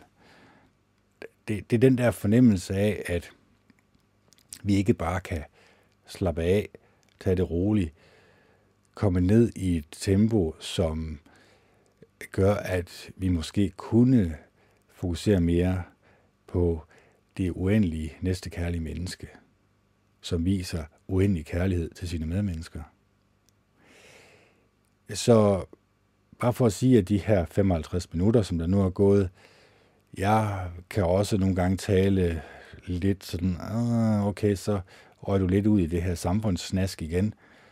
Så røg du lidt tilbage igen, så røg du lidt derud, ikke også? Og folk, de føler, at det er en lidt en, en rollercoaster ride, det her, fordi at det skulle jo være opmunderende. Jeg skulle jo holde niveauet oppe, sådan at I også føler, at, øh, at når de to timer, de nu er gået, så føler I selvfølgelig, at I er opmuntret. Så føler I selvfølgelig, at jeg ikke bare har knævet om ingenting i to timer, men at jeg også har givet jer noget konkret, I kan tage med.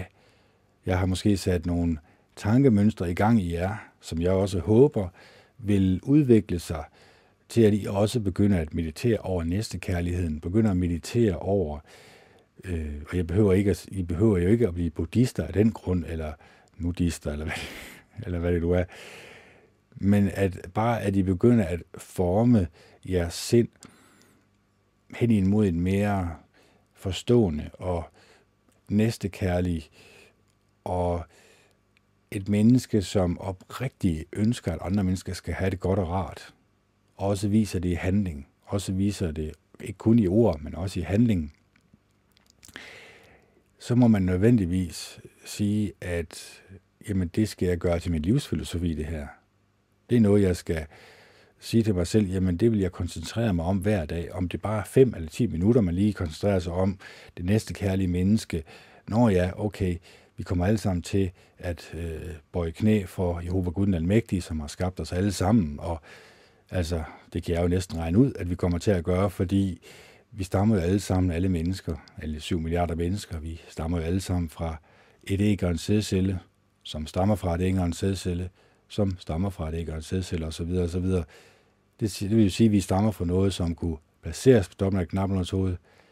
Det kunne så også placeres på toppen af knappernes hoved, det er vores far og vores mor. Som så også kunne placeres på toppen af knappernes hoved, det er vores bedstefar og bedstemor. Og så videre, og så videre, og så videre. Så det kan jeg jo godt se, det er rimelig intelligent lavet. Derfor må der være en intelligent skaber bag. Og når jeg ved, at hans navn er Jehova Gud, han er indbegrebet af uendelig kærlighed, og han har skabt os i hans billede til også at kunne udvise uendelig kærlighed over for hinanden. Så skal vi bare lige finde ud af, jamen, hvordan definerer vi det? Hvordan kommer vi hen i nærheden af det øh, uendelige næstekærlige menneske, som han ved, vi kan udvikle os hen imod? Se, det var det, der skulle være hovedformålet med min podcast. Det er det, som jeg skulle fokusere så meget på som muligt, sådan at når de her øh, to timer er gået, eller måske tre timer, det ved jeg ikke, nu må vi se, hvor lang tid jeg, jeg gider, at jeg så har ikke kun opmuntret mig selv, men også skubbet mig selv i en retning, som jeg mener gavner mig som menneske. Så øh, det er jo også det, jeg håber på, at min podcast hjælper med, at øh, jeg ligesom ikke kun skubber mig selv, men også prøver at skubbe de mennesker, som lytter til min podcast, at, at de også indser, at jamen, okay, jeg prøver lige det her, i hvert fald lige en måneds tid. Jeg prøver lige at korte alt det her skrald af fra skraldespanden. Jeg prøver lige at se efter, hjælper det på mit humør? Hjælper det på, øh, hvordan jeg føler det indvendigt? Og jeg kan jo kun anbefale, at man gør det. Man kan jo prøve det. Så kan man gå tilbage til den gamle gænge igen. Selvfølgelig kan man det. Men jeg vil i hvert fald påstå, at man bliver et mere lykkeligt menneske, når man beskæftiger sig med andre mennesker, som også ønsker det samme øh, som en selv. Og det er også derfor, at den næste time her kommer nok til at handle mere om bogen Tal sammen, og den analyse af bogen, hvor vi ligesom går i dybden med, hvordan kan vi have en dybere samtale, ikke kun, nu ved jeg godt, det handler om parforhold, men også som mennesker generelt. Hvordan kan vi vise, at vi gerne vil have en oprigtig forståelse af hinanden, men ikke kun en forståelse, men også, at vi måske kunne komme så tæt på hinanden, at vi kunne udsende kærlighed til hinanden. Den ene udsender kærlighed, og den anden modtager, og når vedkommende så modtager kærlighed, så sender han også, eller hun sender også kærlighed tilbage igen. Det, det er ikke nemt at opnå det her. Det er ikke den nemmeste opgave, du har sat sig for her på jorden, kendt, men jeg tror, at jeg har fundet formålet med livet. Jeg tror, jeg har fundet en til de vise sten. Andel, nej, og så er på sjovt noget der. Men øh, det er man også, ikke også, der er måske gået 60 minutter nu, hvor jeg ikke har, ja, det havde jo så alligevel lidt det der sjovt tankegang, det kommer en gang imellem, som jeg siger, med mænd, der tænker på 6, 35 sekund. Fordi vores forplantningsevne er begrænset til det her liv, og så er det det. Altså, vi har en udløbsdato, og, så, og sådan er det jo. Øhm, men lad os nu lige holde en pause. Jeg skal lige have strukken ryggen, jeg skal lige have, jeg kan mærke, at jeg måske også har slæbt lidt rigeligt på arbejde, men øh, det skal der også til en gang imellem. Så øh, vi holder en lille pause, og så kommer jeg lige tilbage igen. Ja, og så er jeg tilbage igen. Og så regner det med, at øh, vi går i gang med at læse lidt fra øh, bogen Tal sammen. Og jeg tror, vi skifter over til... Ja, hvad skal vi vælge? Der er jo frygtelig mange her. Uha, uha, uha. Det, det nærmest helt vildt så mange, vi kan vælge imellem. Og jeg kunne selvfølgelig også godt købe en ny version af den her Cyberlink UCAM, men øh, jeg ved ikke rigtigt, at det skal gå godt for. Så lad os øh, skifte over til den der. Nå, lad os så prøve at se, hvad der står her om samtale. Og vi er kommet til den opløste familie. Vi har jo talt om den sambragte familie, hvor at øh,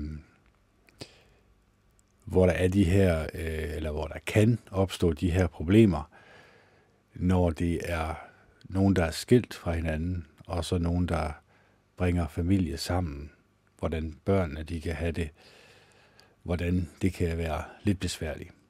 Men jeg tror, vi øh, tager den her, den opløste familie.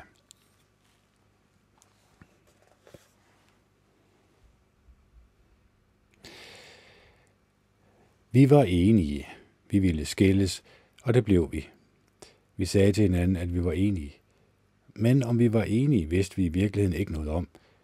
Samtalen mellem os var nemlig stoppet for lang tid siden. Jeg har mange gange bebrejdet min kone, at hun besvarede sms'erne, når vi alle i familien var ude at gå en tur. Det samme bebrejdede hun mig, så derfor holdt vi op med bebrejdelserne.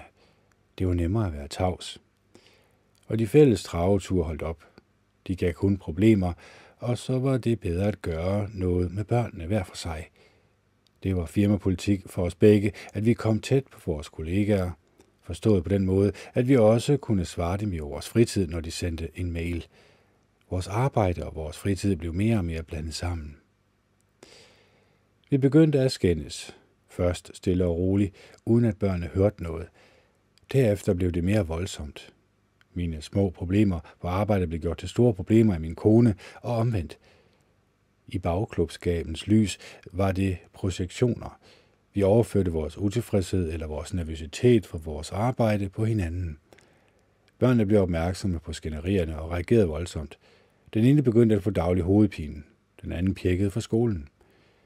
Vi holdt op med at tale sammen om ting, der var vigtige for os. Vores arbejdsdeling derhjemme blev låst fast. Vi var sikre i vores beslutning om skilsmissen. Vi havde styr på det hele, forholdt os rationelt til situationen og havde talt om det praktiske, hvad vi ville sige til børnene og familien, og hvor vi skulle bo. Vi var faktisk også enige om, hvor børnene skulle bo. Vores fælles hus blev solgt, og indtil det var sket, blev børnene boende i huset sammen med den ene af os. Faktisk flyttede vi en periode på skift ud og ind af vores gamle hus. Vi havde jo lovet at hjælpe hinanden, se efter børnene, når det var nødvendigt på grund af arbejdet. Alt det praktiske havde vi styr på. Men følelserne kom helt bag på os. Og det, at vi blev nødt til at finde ud af at få en ny relation til hinanden, var noget af en overraskelse. Den opløste familie er en familie, hvor forældrene er blevet skilt eller har ophævet deres samliv og fællesskab. Det er ikke svært at finde eksempler på denne familietype, for op imod halvdelen af alle ægteskaber og parforhold bliver opløst. Vi ser ofte opløste familier blandt par, som har levet et travlt liv. Et liv, hvor de hele tiden er sammen med mange andre mennesker på deres arbejde, hvor der stilles store krav til jobbet, og hvor det er svært at finde balance mellem familieliv og arbejdsliv. Familielivet får ikke den opmærksomhed, parret ønsker eller synes, de har mulighed for. Og mange gange er de heller ikke enige om, hvordan de skal prioritere familie og børnene. Med et travlt liv og karriere møder vi mange nye mennesker hver dag, som vi skal forholde os til. Mange er nødt til at give meget af sig selv til jobbet hver dag og kommer tæt på kollegaer. Og når vi kommer hjem, er vi trætte og orker ikke at diskutere problemer. Her er det lige for at vælge de lette løsninger. Mødes i svingdøren på vej til og fra arbejde. Fritidsaktiviteter, forældremøder osv. Familien og børnene behandles som et projekt på linje med projekter i arbejdslivet. Familien bliver en belastning. Den begrænser de voksnes frihed. Børnene er nærmest blevet en klods om benet.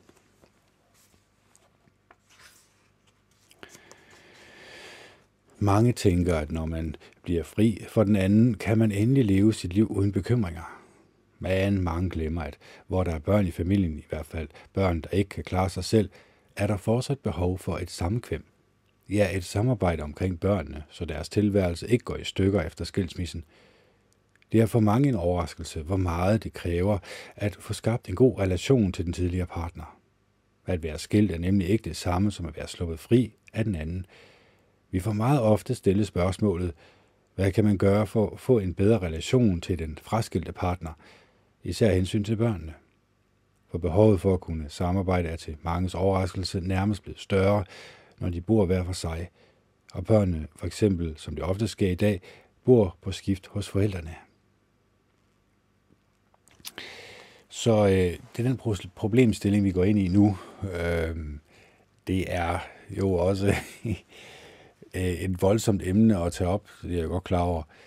Det er ikke lige øh, øh, det nemmeste, men det er jo faktisk ret vigtigt, hvis man er i den her situation, at man er klar over, at, øh, eller hvis man ikke er i den her situation, men man måske kan se, at det måske bærer hen af, at man så også, øh, kan man sige, læser det her afsnit. Det kunne endda være, at man skulle sætte sig ned med hende, man tænker sig at skulle skilles fra, og så lige tager en lidt dybere samtale om de her problemer, som er opstået. Fordi det er jo klart, de har jo haft det meget travlt på arbejdet. De har haft en hektisk hverdag, hvor de måske endda har taget arbejdet med hjem. De har ikke rigtig orket øh, at tale til hinanden. De har øh, nu i det sidste her ignoreret hinanden. Og det er jo nok fordi, at når parforholdet det kører, jamen, så er der vel ingen grund til at tale om det. Så er der vel ingen grund til, at en gang om ugen, så har man lige en samtale med hinanden på måske en time, måske halvanden, hvor man lige diskuterer eller taler om de problemer, som er opstået, de ting, man synes, der skal tages op. Og her øh, gælder det jo om, at man begge parter sænker paraderne. Begge parter er villige til at høre på noget, som måske ikke er lige så rart at høre. Det er aldrig rart at få at vide, at man ikke er særlig god til at rydde op efter sig selv. Det er ikke særlig rart at få at vide, at man måske er utænksom, eller man ikke viser en form for venlig næstekærlighed ved at være opmærksom, når man lytter til sin partner. Men det er meget vigtigt, at de her ting kommer frem. Det er meget vigtigt, at ens kæreste, det burde egentlig være ens kæreste eje, eller kæreste eje lyder måske også lidt besidder trangsagtigt. Øh, det er nok nærmest øh, det menneske, som betyder allermest for dig. Så hvis din kæreste betyder allermest for dig, hvorfor er det så sådan, at man egentlig ikke ønsker at arbejde på det her ægteskab eller på det her parforhold?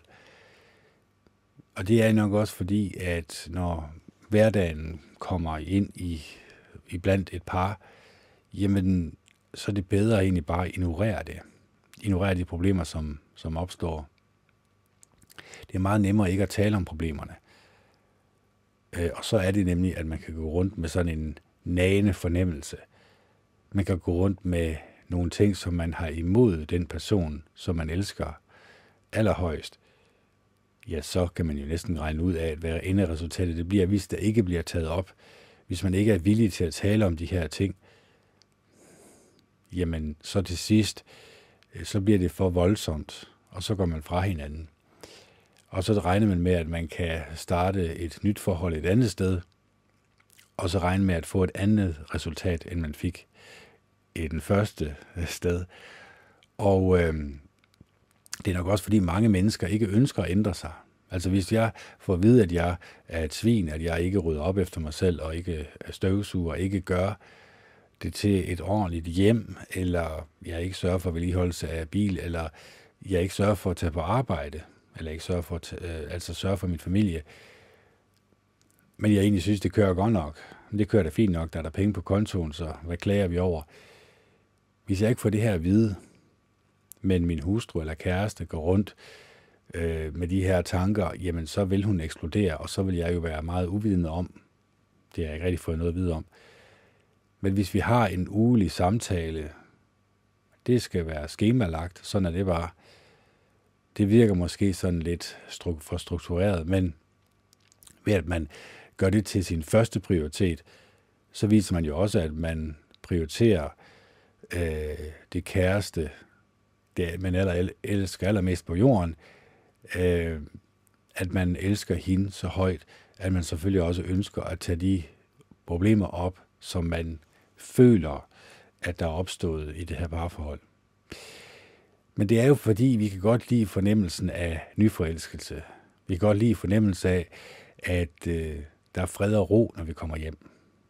Det har jeg også talt meget om, at jamen, det er jo klart, at hvis konen hun går i gang med at tale om sin hverdag, lige så snart manden kommer hjem, så føler manden, at der ikke er ro på i huset. Så føler han øh, sig urolig. Og øh, så føler han faktisk sig ikke tilpas i det her parforhold. Men hvis man lige giver ham ro i en halv time til en time, lige lader ham falde ned, fordi det er jo den måde, han bearbejder dagens strabasser på, det er nemlig at stene fjernsyn, eller egentlig bare sidde og slappe af. Han bearbejder ikke arbejdsdagen ved at tale om den, som kvinden gør. Øh, så derfor, når han er i hans hule, jamen så kan kvinden lige give ham tid nok til, når han så kommer ud, så kunne det jo godt tænke sig, at han lige hører, hvordan min hverdag er gået, og så kan jeg give los, som man siger, eller i hvert fald øh, give frit lejde til at bare tale om, hvor dårligt jeg min arbejdsdag har været.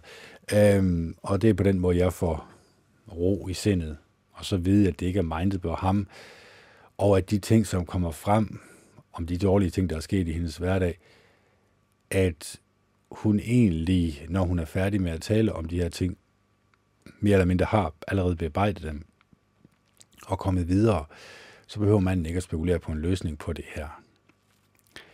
Så øh, det er meget simpelt sagt, det er, det er straks meget, meget sværere at få sådan et regnestykke til at gå op i en højere enhed. Men jeg tror, at langt de fleste parforhold kunne reddes.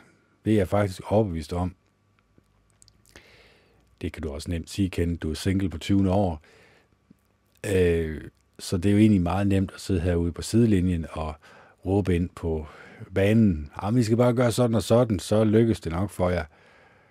Ja, halløj kammerat, du kan skride, kan du, med dine gode råd.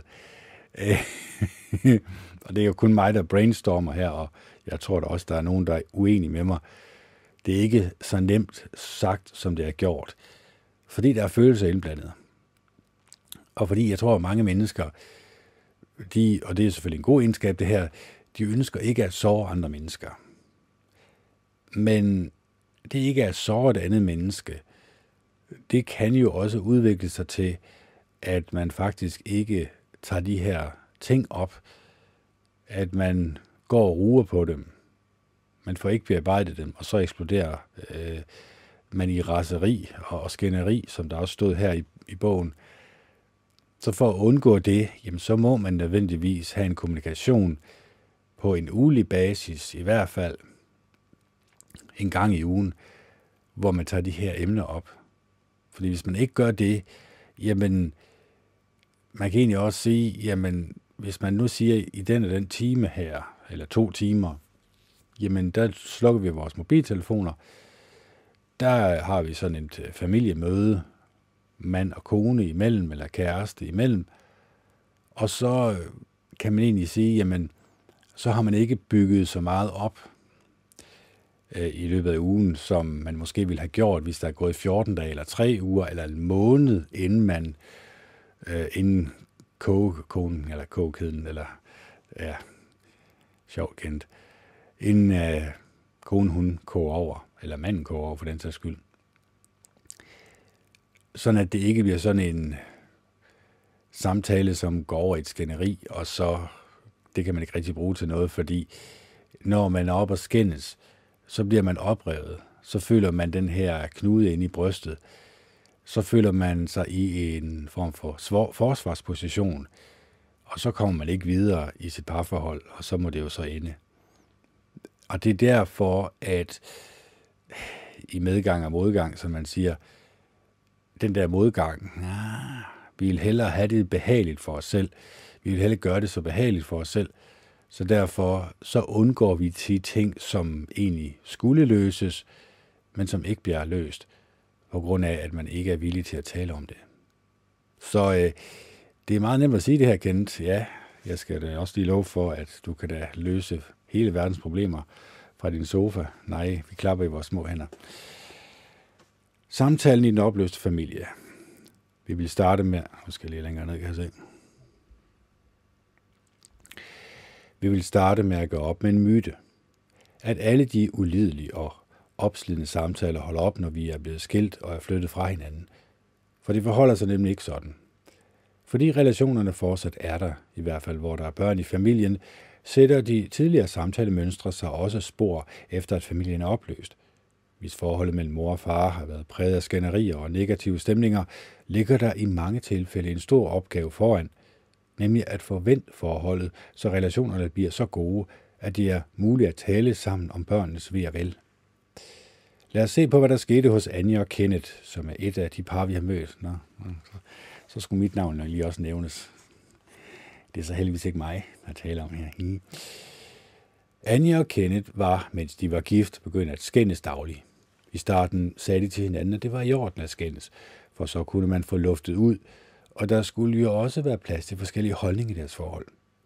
Og hvorfor skulle skænderier være noget dårligt? Efter nogen tid holdt de helt op med at lytte til hinanden. De var begge to mere optaget af, hvordan det næste argument skulle bringe sejren, give dem ret. Efter nogen tid levede de i hver deres verden. Det praktiske i dagligdagen fungerede, men deres forhold fungerede ikke. De talte kun sammen om de praktiske ting. Anja og Kenneths skænderier var en demonstration af, eller et ønske om magt over den anden part, eller udtryk for følelser, som de absolut måtte komme frem med. Skænderier er ofte ren argumentation, og desuden en form for kommunikation, hvor der som regel bliver brugt mange følelsesmæssige udtryk. Vores svar er, at denne form for samtale ikke bringer nogen løsning. Tværtimod, den sender problemerne videre til nye og mere komplicerede hierarkier af problemer. Efter skænderierne står begge parter tilbage med problemet, hvordan kan jeg stole på dette menneske? Da vi spurgte Anja og Kenneth, hvorfor det havde udviklet sig på den måde, fortalte de på skift følgende. Kenneth, jeg har altid ment, jeg var god til at analysere. Derfor havde jeg aldrig været den store udadvendte snakkemaskine. Jeg havde analyseret vores forhold og vidst, hvad der var galt, og det jeg nåede frem til var ikke godt. Anja, kender, eller Anja kendte godt nok ikke mine overvejelser. Vi plejede ikke at dele den slags med hinanden. Jeg mente, det var nok, hvis jeg handlede på de problemer, der var. Det vi var enige om var blandt andet, hvornår man måtte arbejde, når familien var til stede. Men der var også rollefordelinger i familien, hvor det enkelte familiemedlem skulle gøre, eller hvad det enkelte familiemedlem skulle gøre for at få dagligdagen til at hænge sammen. Jeg synes ikke, børnene skulle have pligter. Det var Anja helt uenig i. Vi var låst fast i vores uenigheder, og jeg kunne ikke komme igennem med mine forslag til, hvordan vi kunne ændre forholdene. Vi prøvede at diskutere problemerne, Men det endte altid i voldsomme skænderier, så det opgav jeg. Jeg brugte som sagt meget af min energi på at analysere. Det var jo en svær afgørende beslutning, vi skulle træffe, men til sidst var vi enige. Skilsmisse var den eneste udvej. Jeg var ikke så nervøs for det praktiske. Det har vi altid kunne finde ud af. Jeg var mere bange for børnene og deres reaktioner. Børnene betyder meget for mig, og skilsmissen må da heller ikke blive for tung for dem. De er meget fornuftige og ikke helt små længere, så grundlæggende var det et spørgsmål om at forklare dem, hvorfor vi havde besluttet, hvad vi havde. Det lykkedes ikke ret godt at få forklaret skilsmissen til børnene. Jeg kunne se, at de reagerede meget voldsomt følelsesmæssigt, og det var svært for mig at få talt nok med dem. Jeg synes, at de blev indadvendte og mutte. Jeg havde faktisk ikke så meget kontakt med dem i perioden efter skilsmissen, som jeg gerne ville. Anja. Jeg var sikker på, at jeg havde mod til at fortælle vores børn om skilsmissen. At fortælle dem, at alt var vendt og drejet, og at der ikke var andre muligheder. Derfor, havde jeg også, eller derfor var jeg også chokeret over børnenes voldsomme reaktion. De stillede mig begge det simple spørgsmål, hvorfor mor? Når jeg svarede, lød det hult. Det var som om det ikke var mig, der svarede. Kenneth og jeg talte ikke meget sammen den periode. Det kunne vi ikke. Det endte altid i skænderier, bebrejdelser og beskyldninger. Indtil en klog veninde efter skilsmissen sagde til mig, at vi var nødt til at tale sammen. Vi var jo stadig fælles om børnene, sagde hun. Prøv at lave nogle spilleregler for, hvordan I vil tale sammen, foreslog hun. Jeg måtte indrømme over for mig selv, at jeg altid havde talt for meget, og sjældent havde tålmodighed til at høre, hvad Kent mente. Jeg skulle nok overbevise ham om, at mine synspunkter var de rigtige. Og jeg forstod derfor ikke, hvorfor han altid klappede i og blev tavs, når jeg forsøgte at tale med ham. Måske skulle jeg give samtalerne en ny chance og gøre det på den måde, min veninde foreslog. Vi begyndte at tale sammen efter metoderne i den nødvendige samtale. Emnerne var for det meste noget, som havde relation til børnene. Jeg ved ikke, hvordan jeg vil reagere, hvis min eksmand får en ny familie. Jeg vil nok være lidt tilbageholdende. I hvert fald ville jeg lytte til, hvad mine børn fortæller om den nye familie, og ikke være bedrevidende eller fordømmende. Hvad kan I gøre næste gang I har en samtale? Vi synes, at Anja og Kenneths eksempel på, hvad de gjorde efter skilsmissen, kan være en god inspiration for mange opløste familier. A. Anja foreslog efter et stykke tid, at de begyndte at tale sammen efter en bestemt metode, hvor de talte og lyttede til hinanden på skift. Det gik Kenneth med til, selvom han troede, han ville få svært ved at finde de mange ord, der skulle til. En god ting ved samtalen var, at de begge fik lov til at tale ud. Det var især Kenneth glad for. At samtalerne blev en øjenåbner for dem begge. For det første lærte Kende, at han ikke kunne bruge sine tavsanalyser. Han var nødt til at åbne op.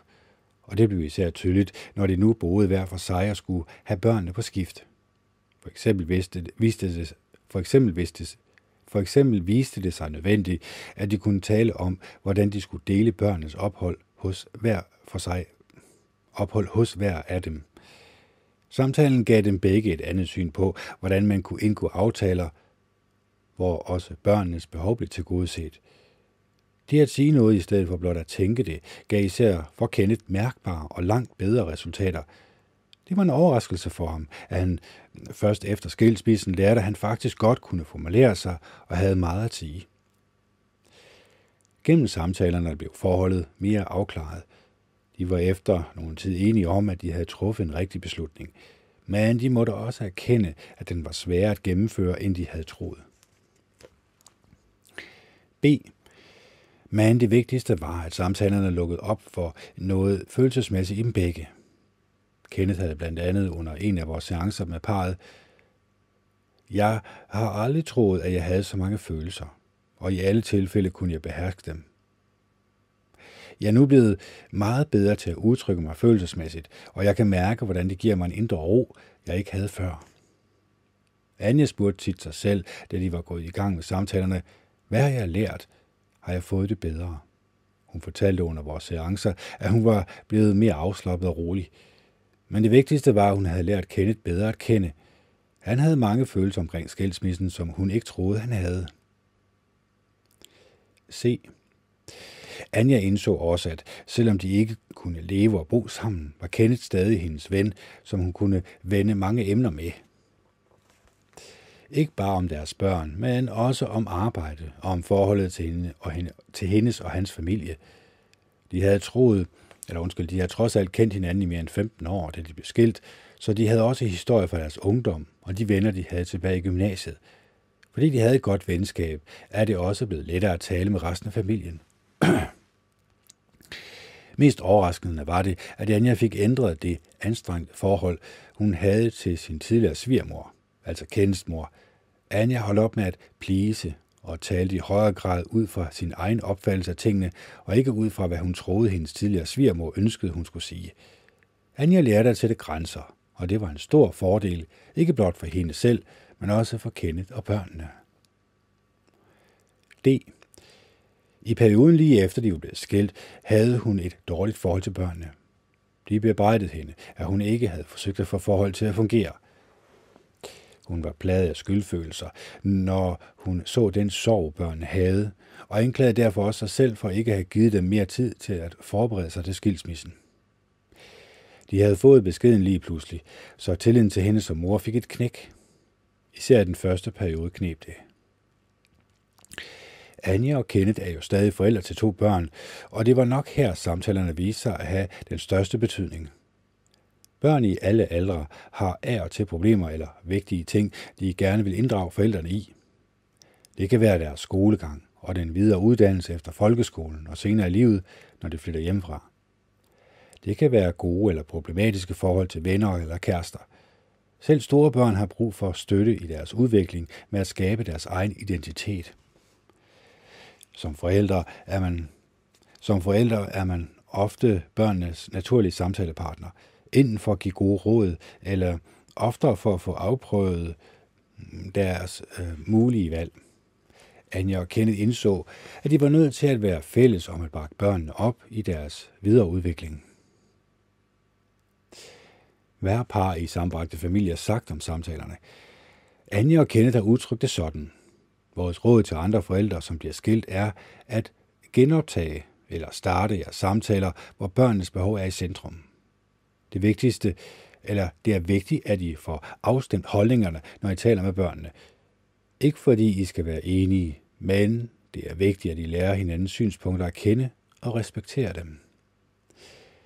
Efter et år sluttede Anja og Kenneth med at have de planlagte samtaler. De kaldte samtalerne skilsmissesamtalerne, og det var faktisk et godt navn, synes de. De planlagte samtaler sluttede, da de syntes, at de havde fået bearbejdet deres opløste forhold. Samtalerne havde haft deres positive effekt. De betragtede på det tidspunkt hinanden som gode venner. De kunne tale med hinanden om mange ting uden at skændes. Vi foreslår med afsæt i disse erfaringer, at I som par i en opløst familie gennemfører en række anerkendende samtaler, hvor I taler om emner, som er relevante i forhold til børnenes udvikling. Begynd også samtaler med børnene, når I er flyttet hver for sig. Hør, hvad en mor har sagt om samtaler om børnene. Jeg begyndte at bruge samtalen og lærte en ny ting, nemlig at lytte. Jeg opdagede, at jeg aldrig havde været ret god til at lytte. Men hvis jeg skulle vide, hvordan mine børn havde det, var jeg nødt til at lytte til, hvad de sagde. Meget koncentreret og uden at tænke på mine egne følelser. Og børnenes far sagde, jeg har brugt samtalemetoden til at tale med mine børn. Jeg har lært meget om børnenes følelser omkring skilsmissen, og det har givet mig et bedre forhold til dem igen. Det betød nok også meget, at jeg kunne begynde at tale om mig selv, hvordan jeg havde haft det inden, for, skilsmissen, hvad jeg havde tænkt på, og hvordan jeg så fremtiden. Jeg sagde også til børn, at jeg godt kunne forstå, at de var overrasket over, at jeg ikke bare var den rationelle far, de altid havde oplevet. God råd. Når I er skilt og flyttet fra hinanden, kan det være en god idé at mødes et neutralt sted for at tale sammen. For eksempel på en café over en kop kaffe. Selvom der kan være ydre støj, ved vi af erfaring, at koncentrationen ikke er et problem, selvom der er støj, når det er vigtige ting, I taler om. Når I taler sammen på en anerkendende måde, lærer I nye sider af hinanden at kende. Sider, som I måske ikke troede, den anden besad. Samtaleforløbet fører i alle tilfælde til, at de undgår at skabe fjendebilleder af hinanden. Det er aldrig for sent at gå i gang, har vi erfaret. Nemlig ja. Og så kommer vi til det ældre par på vej ind i en ny fase af deres liv. Ja, det er jo så til en anden podcast. Fordi vi skal også lige, vi skal også lige trække luft ind her. Jeg tror lige, øh, jeg holder en lille pause, fordi så bearbejder jeg lige det her lidt. Og så øh, kommer jeg lige med en analyse bagefter. Ja, og så er jeg tilbage igen. Og øh, det her lidt svære emne, som jeg har valgt at tage op, øh, det er jo nok sådan noget med, at jeg, når jeg tænker mig om, så kan jeg sådan set godt sætte ord på, hvordan det kan gavne en det her. Men igen, jeg er jo ikke klar om det virker. Man kan sige, at de mennesker, som har skrevet den her bog, øh, talt sammen, de har selvfølgelig haft nogle erfaringer inden for det område. Så når jeg sådan skal tale om det, så bliver det sådan på overfladen. Det bliver ikke sådan i dybden, jeg egentlig kan gå med det. Fordi igen, jeg har ikke oplevet det i mit eget liv, andet end for øh, 20 år siden. Og øh, jeg har selvfølgelig en vag hukommelse af det, men jeg kan egentlig bare sige, at øh, for mit eget vedkommende har jeg egentlig nok sagt lidt nej tak til det her på det seneste med henhold til det modsatte køn. Fordi, øh, fordi at nu er jeg jo over 40 år gammel, så det vil også sige, at jeg finder nok kun en kæreste eller kone, som har noget bagage, som måske endda har nogle af de her ting, vi har været inde på. Det kan være, hun kommer fra øh, lige direkte en skilsmisse. Det kan være, der er børn med.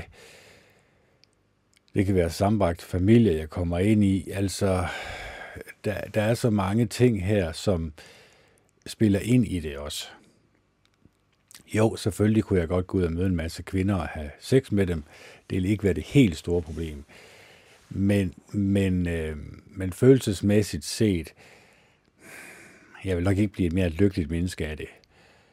Jo, selvfølgelig vil man lige blive tilfredsstillet seksuelt, ikke også? Men, og det vil måske også være rart nok lige den halve time, men det følelsesmæssige, og det er det, som jeg har talt om mange gange i min podcast, det følelsesmæssige, ikke kun med det seksuelle, men også den forbindelse, man har til denne menneske, den gør jo også, at følelserne bliver forstærket.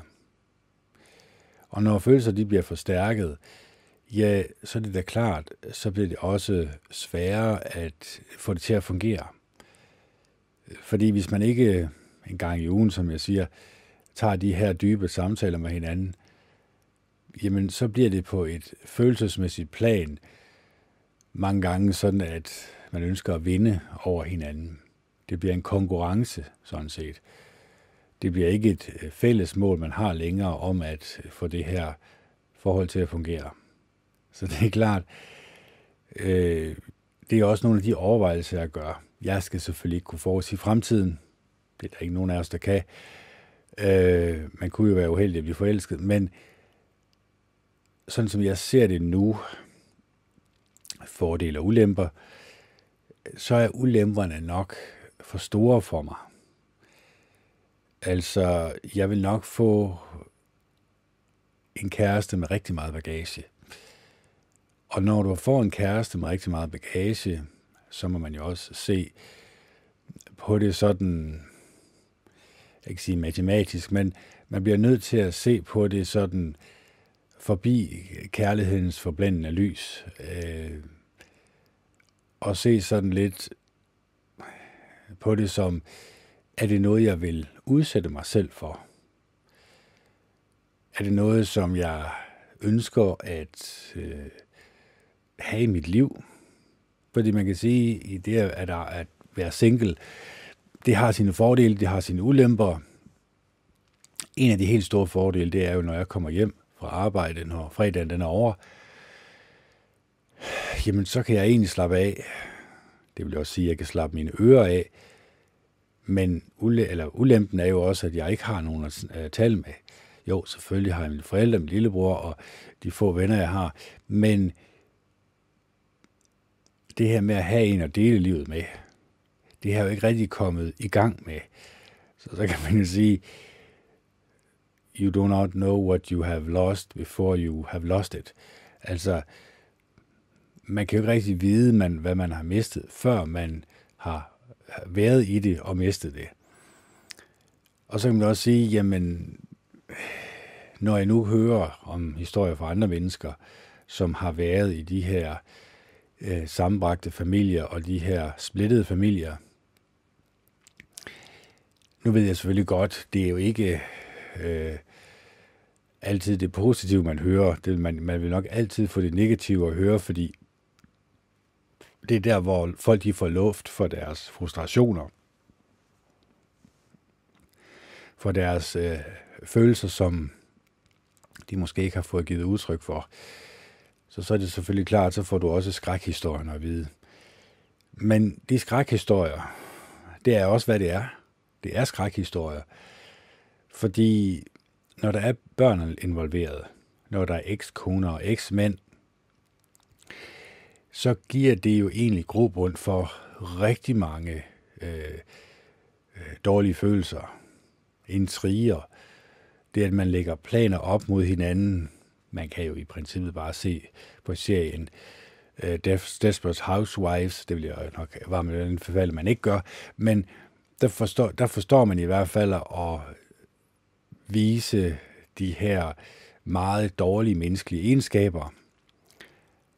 Og det har jo måske også, eller kan i hvert fald få, øh, få noget med, det er jo taget fra den virkelige verden, kan man sige, og så forstørret op selvfølgelig.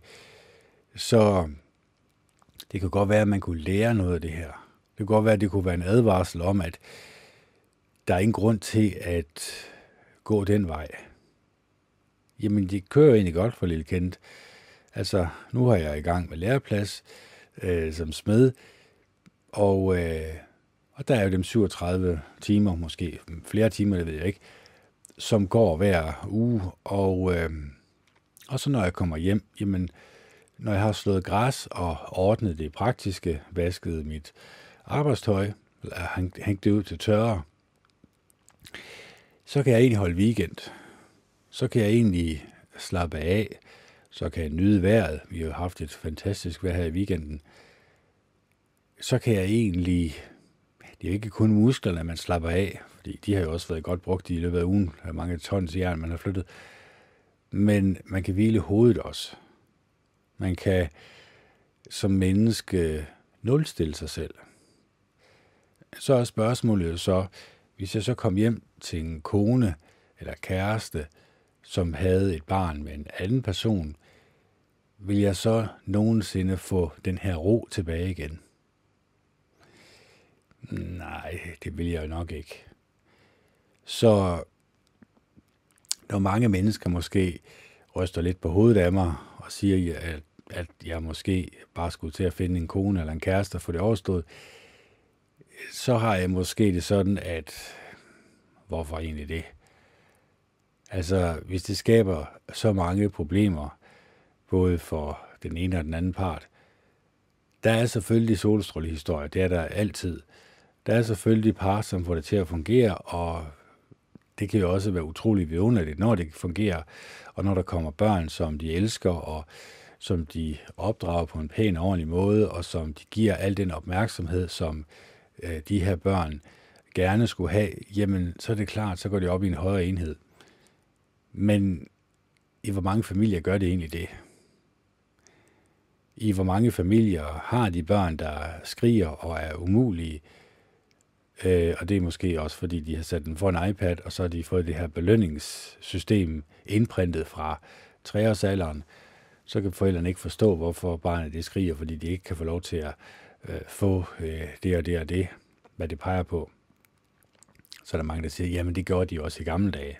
Før alle de her computerspil og alt det her endorfin haløjse, hvor de får det her belønning, det er selvfølgelig rigtigt.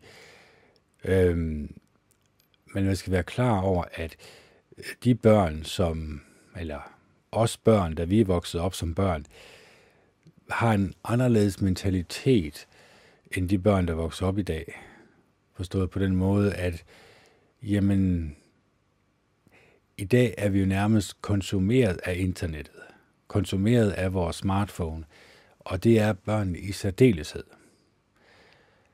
Og så kan man jo sige, at al den her skærmtid, vi bruger, som jeg regnede ud på, var øh, omkring øh, 10 år af vores liv på en øh, 30-40 årig 40 års periode, der bruger vi cirka 10 år af vores liv på skærmen.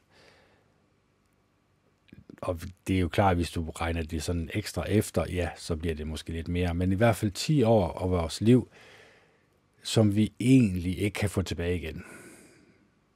Og har vi fået det ud af det, som vi gerne ville? Er vi blevet mere lykkelige og glade mennesker af det? Eller har vi bare fået en hul fornemmelse indvendigt? Fordi vores øh, smartphone, vi har egentlig narret os selv til at tro, at den kunne gøre os lykkelige. Fordi der sidder et andet menneske, som også sidder og kigger ind i en skærm i den anden ende, som sidder og kommunikerer øh, på den her meget, meget gammeldags måde i øh, brevform når vi så kommer til den konklusion, som jeg har, det håber jeg selvfølgelig også andre mennesker gør, at det har ikke gjort en lykkelig, ja, så har du jo stadigvæk mulighed for at fortsætte med at sms'e og alt det andet skrald fra skraldespanden, som jeg kalder de asociale medier. Det er helt op til dig selv. Men du har også muligheden for at holde op. Den ligger der også. Og jeg er også udmærket godt klar over, at det kommer ikke til at ske for influencers og de mennesker, som lever af Instagram og øh, Facebook. Og, og grunden er jo selvfølgelig også, at hvis de gjorde det, jamen så ville de jo få en hel masse sms'er og messenger og alt muligt andet skrald, hvor mennesker de føler sig forladt. De føler, at her er en influencer, som har forladt dem, som ikke er der mere, og når man så kigger lidt sådan ovenfra i fuld perspektiv, så kan man ikke godt se, hvor åndssvagt det egentlig virker. Altså, du føler dig ensom og forladt, fordi et andet menneske, som sidder og kommunikere med en satellit, øh, sætter nogle billeder op, som er så poleret, som det overhovedet kan være. Som er så scriptet, som det overhovedet kan være du får en, en skuespiller sådan set, som du egentlig har sat din lid til. Et menneske, som også føler sig ensom, fordi det er jo klart, der er ikke meget venskab med en skærm, eller de mennesker, som lægger hele deres opmærksomhed i skærmen, i Instagram, det burde jo være et værktøj. Altså Instagram burde jo bare være et værktøj, hvor du kan vise din kundskab, hvad du går og laver med dit liv, og ikke bare vise din næsten bare mås. Eller dit ansigt. Fordi det er også mange, der går op i. Mange, der bruger mobiltelefonen som et spejl for ligesom at se efter, om udseendet det nu også er i orden. Så de glemmer helt, deres personlighed. Jamen, den er jo egentlig fin nok. Vi lader os opdrage af Kardashians, vi lader os opdrage af de her serier fra skraldespanden, så får vi nok en god og rar personlighed. Så finder vi nok en mand, der godt kan lide, at vi har opdraget os selv med de her serier, hvor de her mennesker viser en falsk form for virkelighed med de her negative følelser, som jeg også har været inde på så får vi jo det resultat, vi ser i dag. Så øh, sidder vi egentlig og kigger på andre mennesker, som har poleret deres virkelighed. Jeg har set selv voice actors er begyndt at hakke i deres videoer helt vildt. Og de er måske lige begyndt med det, så de hakker nærmest hver eneste ord over og så starter de igen i videoen, og så siger de en sætning mere, så starter de videoen, stopper videoen, starter videoen, stopper videoen. Det, det har I nok lagt mærke til, det gør jeg ikke. Jo, selvfølgelig holder jeg en pause, men det synes jeg også, der er noget helt andet. Jeg skal lige i den samme stilling, jeg sidder i her, så jeg skal jo lige holde en, en pause en gang imellem. Også ligesom for at fordøje de her ting, som jeg har været inde på.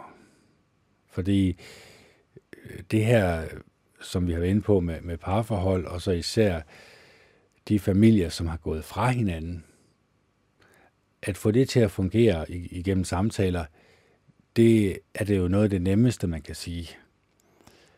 Men at de her to parter accepterer det, og begynder at øh, have de her dybere samtaler med hinanden, det er straks en anden sag. Fordi mange gange, så er det jo sådan, at folk, øh, de, det går først op for dem, når det er for sent. Når de har kommet ud på så stort et skråplan, at de ikke kan øh, få det her til at fungere, øh, når de så skal skilles. Også øh, ikke selv for børnenes skyld. Hvis der er børn indblandet, så er det jo værre, kan man sige. Men der er også noget helt andet, som man måske ikke lige tænker på. Det er, når man har haft et parforhold, hvor man har elsket hinanden og delt rigtig meget af sit liv, nærmest hele sit liv, når man så går fra hinanden, ja, og man går fra hinanden i bad standing, som man siger, at øh, så kunne man jo godt gå rundt med den her fornemmelse, den her knugende fornemmelse af, at der faktisk er et andet menneske derude, som ikke bryder sig om, om en, som har dårlige følelser om en, og som vemmes ved en, ikke bryder sig om en, og går og snakker dårligt om en. Så det kan godt knuge et menneske, hvis han har været i sådan et parforhold, at hvis hun har været i sådan et parforhold, at der er et menneske derude på jorden, som man ikke har, øh, som Bibelen siger, ladet solen gå ned, mens man stadig var opbragt eller oprørt, men mens man stadigvæk var sur på hinanden. Man har ikke man har ikke løst det her problem. Og den knugende fornemmelse, den tager du jo med i dit næste parforhold igen. Så du går rundt med den her knugende fornemmelse af, at der er et andet menneske, der ikke bryder sig om en. Så er det jo ikke sikkert, at du åbner dig op på samme måde over for det nye menneske, som du møder. Og det kan den, det menneske selvfølgelig godt fornemme og føle. Og det gør jo også, at vedkommende synes, at du måske ikke er helt ærlig over for vedkommende. Og så allerede der skabes der en, en kløft imellem dig og din nye partner, fordi du ikke har løst de problemer, du har haft med din gamle partner. Så står du der i suppedasen. Så kan du lære det, man kan lære så. Nej, men altså, det er bare for at sige, at det ikke det nemmeste emne, jeg har valgt at tage op her lige i den her podcast. Jeg ved godt, at mange vil synes, at jeg er en værd spillerut, der kan fortælle en hel masse om, hvad jeg selv mener om det. Men jeg prøver også at analysere den situation, som jeg kunne blive udsat for, hvis jeg vælger at øh, ses med en, som har øh, eksmænd og børn med de eksmænd. Hvad problemer kan det give? Ja, altså, hvis man går efter Bibelen, så er det, kan det give meget, meget store problemer. Det kan give uro i ens, øh, i ens hus, nærmest til ens dødsdag. Så, så derfor kunne de godt tænke sig, at øh, det var noget, man skulle holde sig fra. Så også det der med at vise omtanke over for de valg, man træffer i livet. Det er ikke for ikke at sige, at øh, jo, selvfølgelig vi mennesker, vi bliver også nødt til at træffe nogle valg. Øh, ellers så står livet jo stille. Så står livet jo på standby. Og så får vi ikke udrettet noget i vores liv.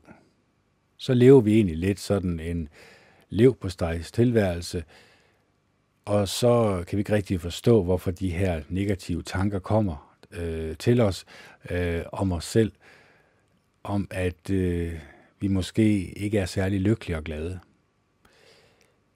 så det er ikke for ikke at sige, at man ikke kan være lykkelig og glad, når man lever alene, når man er hjemme, og man ligesom tager de her weekender som et pusterum, som en tid til at meditere, som en tid til at fordybe sig i de mere positive egenskaber. At det kan være gavnligt. Selvfølgelig, øh, det, det er jo det, jeg mener, det gør. Det gør for mit vedkommende i hvert fald. At når jeg virkelig mediterer over næstekærligheden, når jeg virkelig gør en indsats for at opbygge mit, øh, mit tankegang, øh, mit tankemønster øh, til, til bedre, at jeg så også føler indvendigt en indre livsglæde, som jeg ønsker at dele med andre. Det er også derfor, jeg laver den her podcast. Det er egentlig ikke for, at jeg ønsker at gå alt for tæt på, men jeg ønsker heller ikke, at I bare øh, føler, at den her podcast, den ikke gav jer noget. Jeg håber selvfølgelig, den gav jer noget at tænke over. Jeg håber selvfølgelig, at jeg som menneske kunne på en eller anden måde bidrage til, at I også fik øje på de vanskeligheder, I kunne have i, hvor, i, i jeres liv, som I kunne rette op på. Det kunne I gøre, som mange mennesker vil sige, at det gør jeg i morgen. Nej, det kan du gøre i dag. Hvis du er i et parforhold, og det begynder at knirke og brage i krogene, så sæt jer dig ned og have en meningsfuld samtale om det. Det er da bedre at have samtalen nu, end om to måneder, hvor konen hun står med kufferterne og er klar til at rejse. Der er det for sent.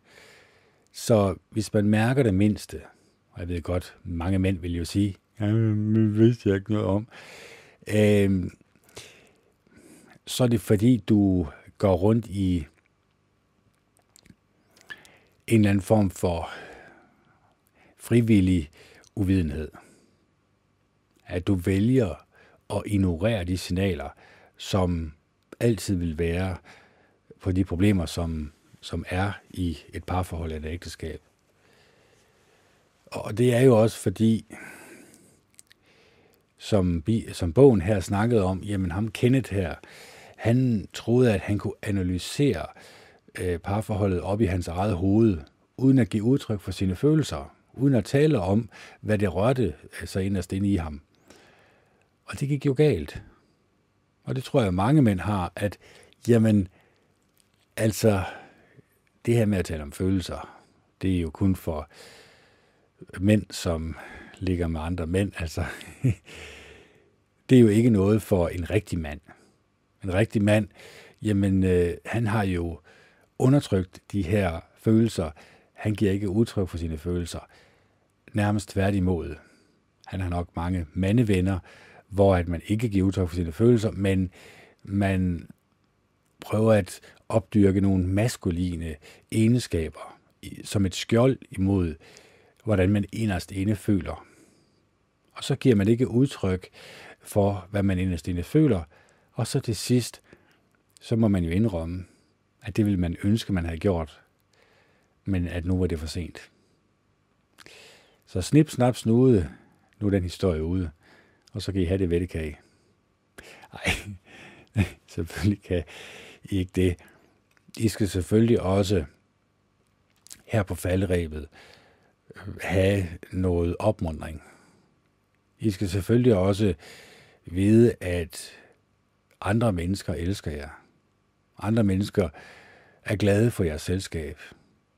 Andre mennesker, som I møder på jeres vej, kan berige jeres liv kan give opmundring. Det kunne jo være, at andre mennesker også ønskede at lære dig at kende, ønskede at have en meningsfuld samtale, en samtale, som gik så dybt, at du kom helt ned til den uendelige kærlighed, og lige pludselig kunne få hul på den og trække den fri, og vise den ikke kun til dig selv, men også til andre. Så det her med at vise uendelig kærlighed, det her med at meditere over den uendelige kærlighed, det her med at meditere over de gode historier fra Bibelen af, den her måde at tænke på, som den barmhjertige samaritaner, det kunne jo godt være, at det var gavnligt også for os en gang imellem, lige at bruge bare 5 eller 10 minutter. Nu siger jeg jo selvfølgelig hver dag, fordi jeg mener, at vi bliver nødt til, hvis vi skal have et positivt syn på livet og på hinanden, så bliver vi nødt til også at opdyrke de positive egenskaber. Vi bliver nødt til at rense os selv fra alt det her negative skrald fra skraldespanden, og vi bliver altid mindet om det, når vi beskæftiger os med dem, de her positive egenskaber. Men det skal også være sådan, at vi har det som mål hver dag, at forbedre vores personlighed en lille smule mere, end vi øh, gjorde i går. At vi, når jeg nu også selv måske lytter den her podcast igennem, jeg ser, ah, der kunne jeg egentlig godt have sagt det her nogle, på en bedre og pænere måde. Det kunne jo være, at jeg kunne have noget lidt dybere ind i, hvem du er som menneske. Det kunne jo være, at jeg kunne også kunne have rørt ved det næste kærlige menneske i dig, fået trukket det frem, og fået dig til også at føle dig som et elsket menneske, som fortjener din egen og andre menneskers kærlighed og venlighed.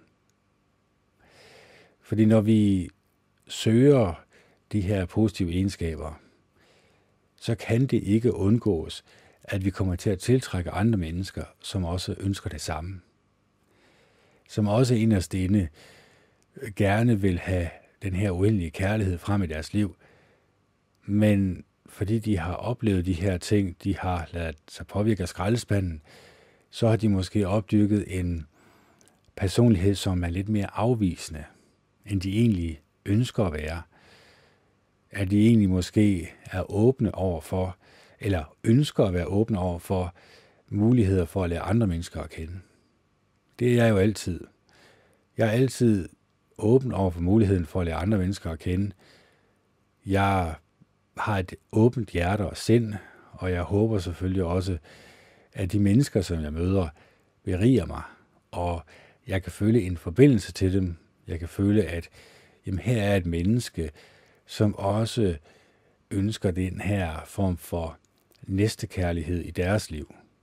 At de selvfølgelig også alle sammen gerne vil arbejde lidt på sig selv hver dag, for ligesom at komme tættere på det næste kærlige menneske. Ligesom komme helt dybt eller inderst inde, hvor man finder ud af, at vi mennesker er utrolig tætte på Jehova Gud den Almægtige. Det gælder bare om at opdyrke den positive egenskab, som den uendelige næste kærlighed er. Så mediter over det næste kærlige menneske. Mediter over, hvordan du kan vise næste kærlighed i dit liv, over for dig selv og for andre mennesker. Det mener jeg vil berige dit liv. Det mener jeg, at der vil skabe livslykke i dit liv. Og det mener jeg faktisk, at hvis vi alle sammen gør det, så vil vi vågne op hver morgen med en livsknist uden lige. Vi vil ønske, at andre mennesker også skulle have den her gode fornemmelse indvendig og ønsker at dele den med andre. Så jeg håber, og beder selvfølgelig til, at Jehova Gud, han vil sende hans hellige ånd med den her utrolig næstekærlige pakke, som indeholder uendelig kærlighed. Så det er bare med at søge det, og blive ved med at have det for øje. Bliv ved med at tænke som et næste kærligt menneske. Bliv ved med at meditere over den her indre stemme, som ikke er så behagelig over for os selv blive ved med at, jeg vil sige, tage opmærksomheden væk fra den. Når man mediterer over vejrtrækninger, når man tæller vejrtrækninger, så gør lige en indsats for, at når dine tanker vandrer, at du så bevidst, stille og roligt trækker din tankegang, din tankevirksomhed tilbage på at tælle vejrtrækningen. Fordi gør du det nok gange, så kan du komme til at skrue så meget ned for den her indre stemme, som er ikke særlig behagelig at høre på, og så begynde at skrue op for volumeknappen på det mere næstekærlige menneske. Det menneske, som vi allerinderst inde ønsker at vise til andre mennesker, men vi selvfølgelig er bange for, fordi vi er bange for at blive afvist. Vi er bange for, at andre mennesker ikke også aller inderst inde øh, har den her egenskab, som er uendelig kærlighed. Men det har de. Den egenskab indeholder vi alle sammen. Spørgsmålet er bare, om vi ønsker at opdyrke den. Og det håber jeg selvfølgelig, at I vil være med til. Jeg håber selvfølgelig, at jeg også kan opdyrke den her egenskab i endnu højere grad, end jeg har gjort i dag, sådan at i morgen bliver jeg er endnu mere opmærksom på de steder, jeg skal arbejde på mig selv, sådan at jeg på et eller andet tidspunkt kan sige, at nu har jeg nået ind til kernen i mig selv, og kan udvise uendelig kærlighed og venlighed og næstekærlighed til de mennesker, som jeg møder på en vej, så har jeg i hvert fald gjort, synes jeg selv, mit for at forbedre mit liv og min livskvalitet. Og så håber jeg selvfølgelig også, at jeg har hjulpet jer derude til at se det positive i livet, og til at I kan finde andre mennesker, som er ligesindede, som dig og mig. Så med disse ord vil jeg ønske jer en fortsat god dag og god aften. Det her det er Kenneth Andersen, der signer off. Det er den 24. 4. 2021. Klokken er 22.40. Og det er lørdag.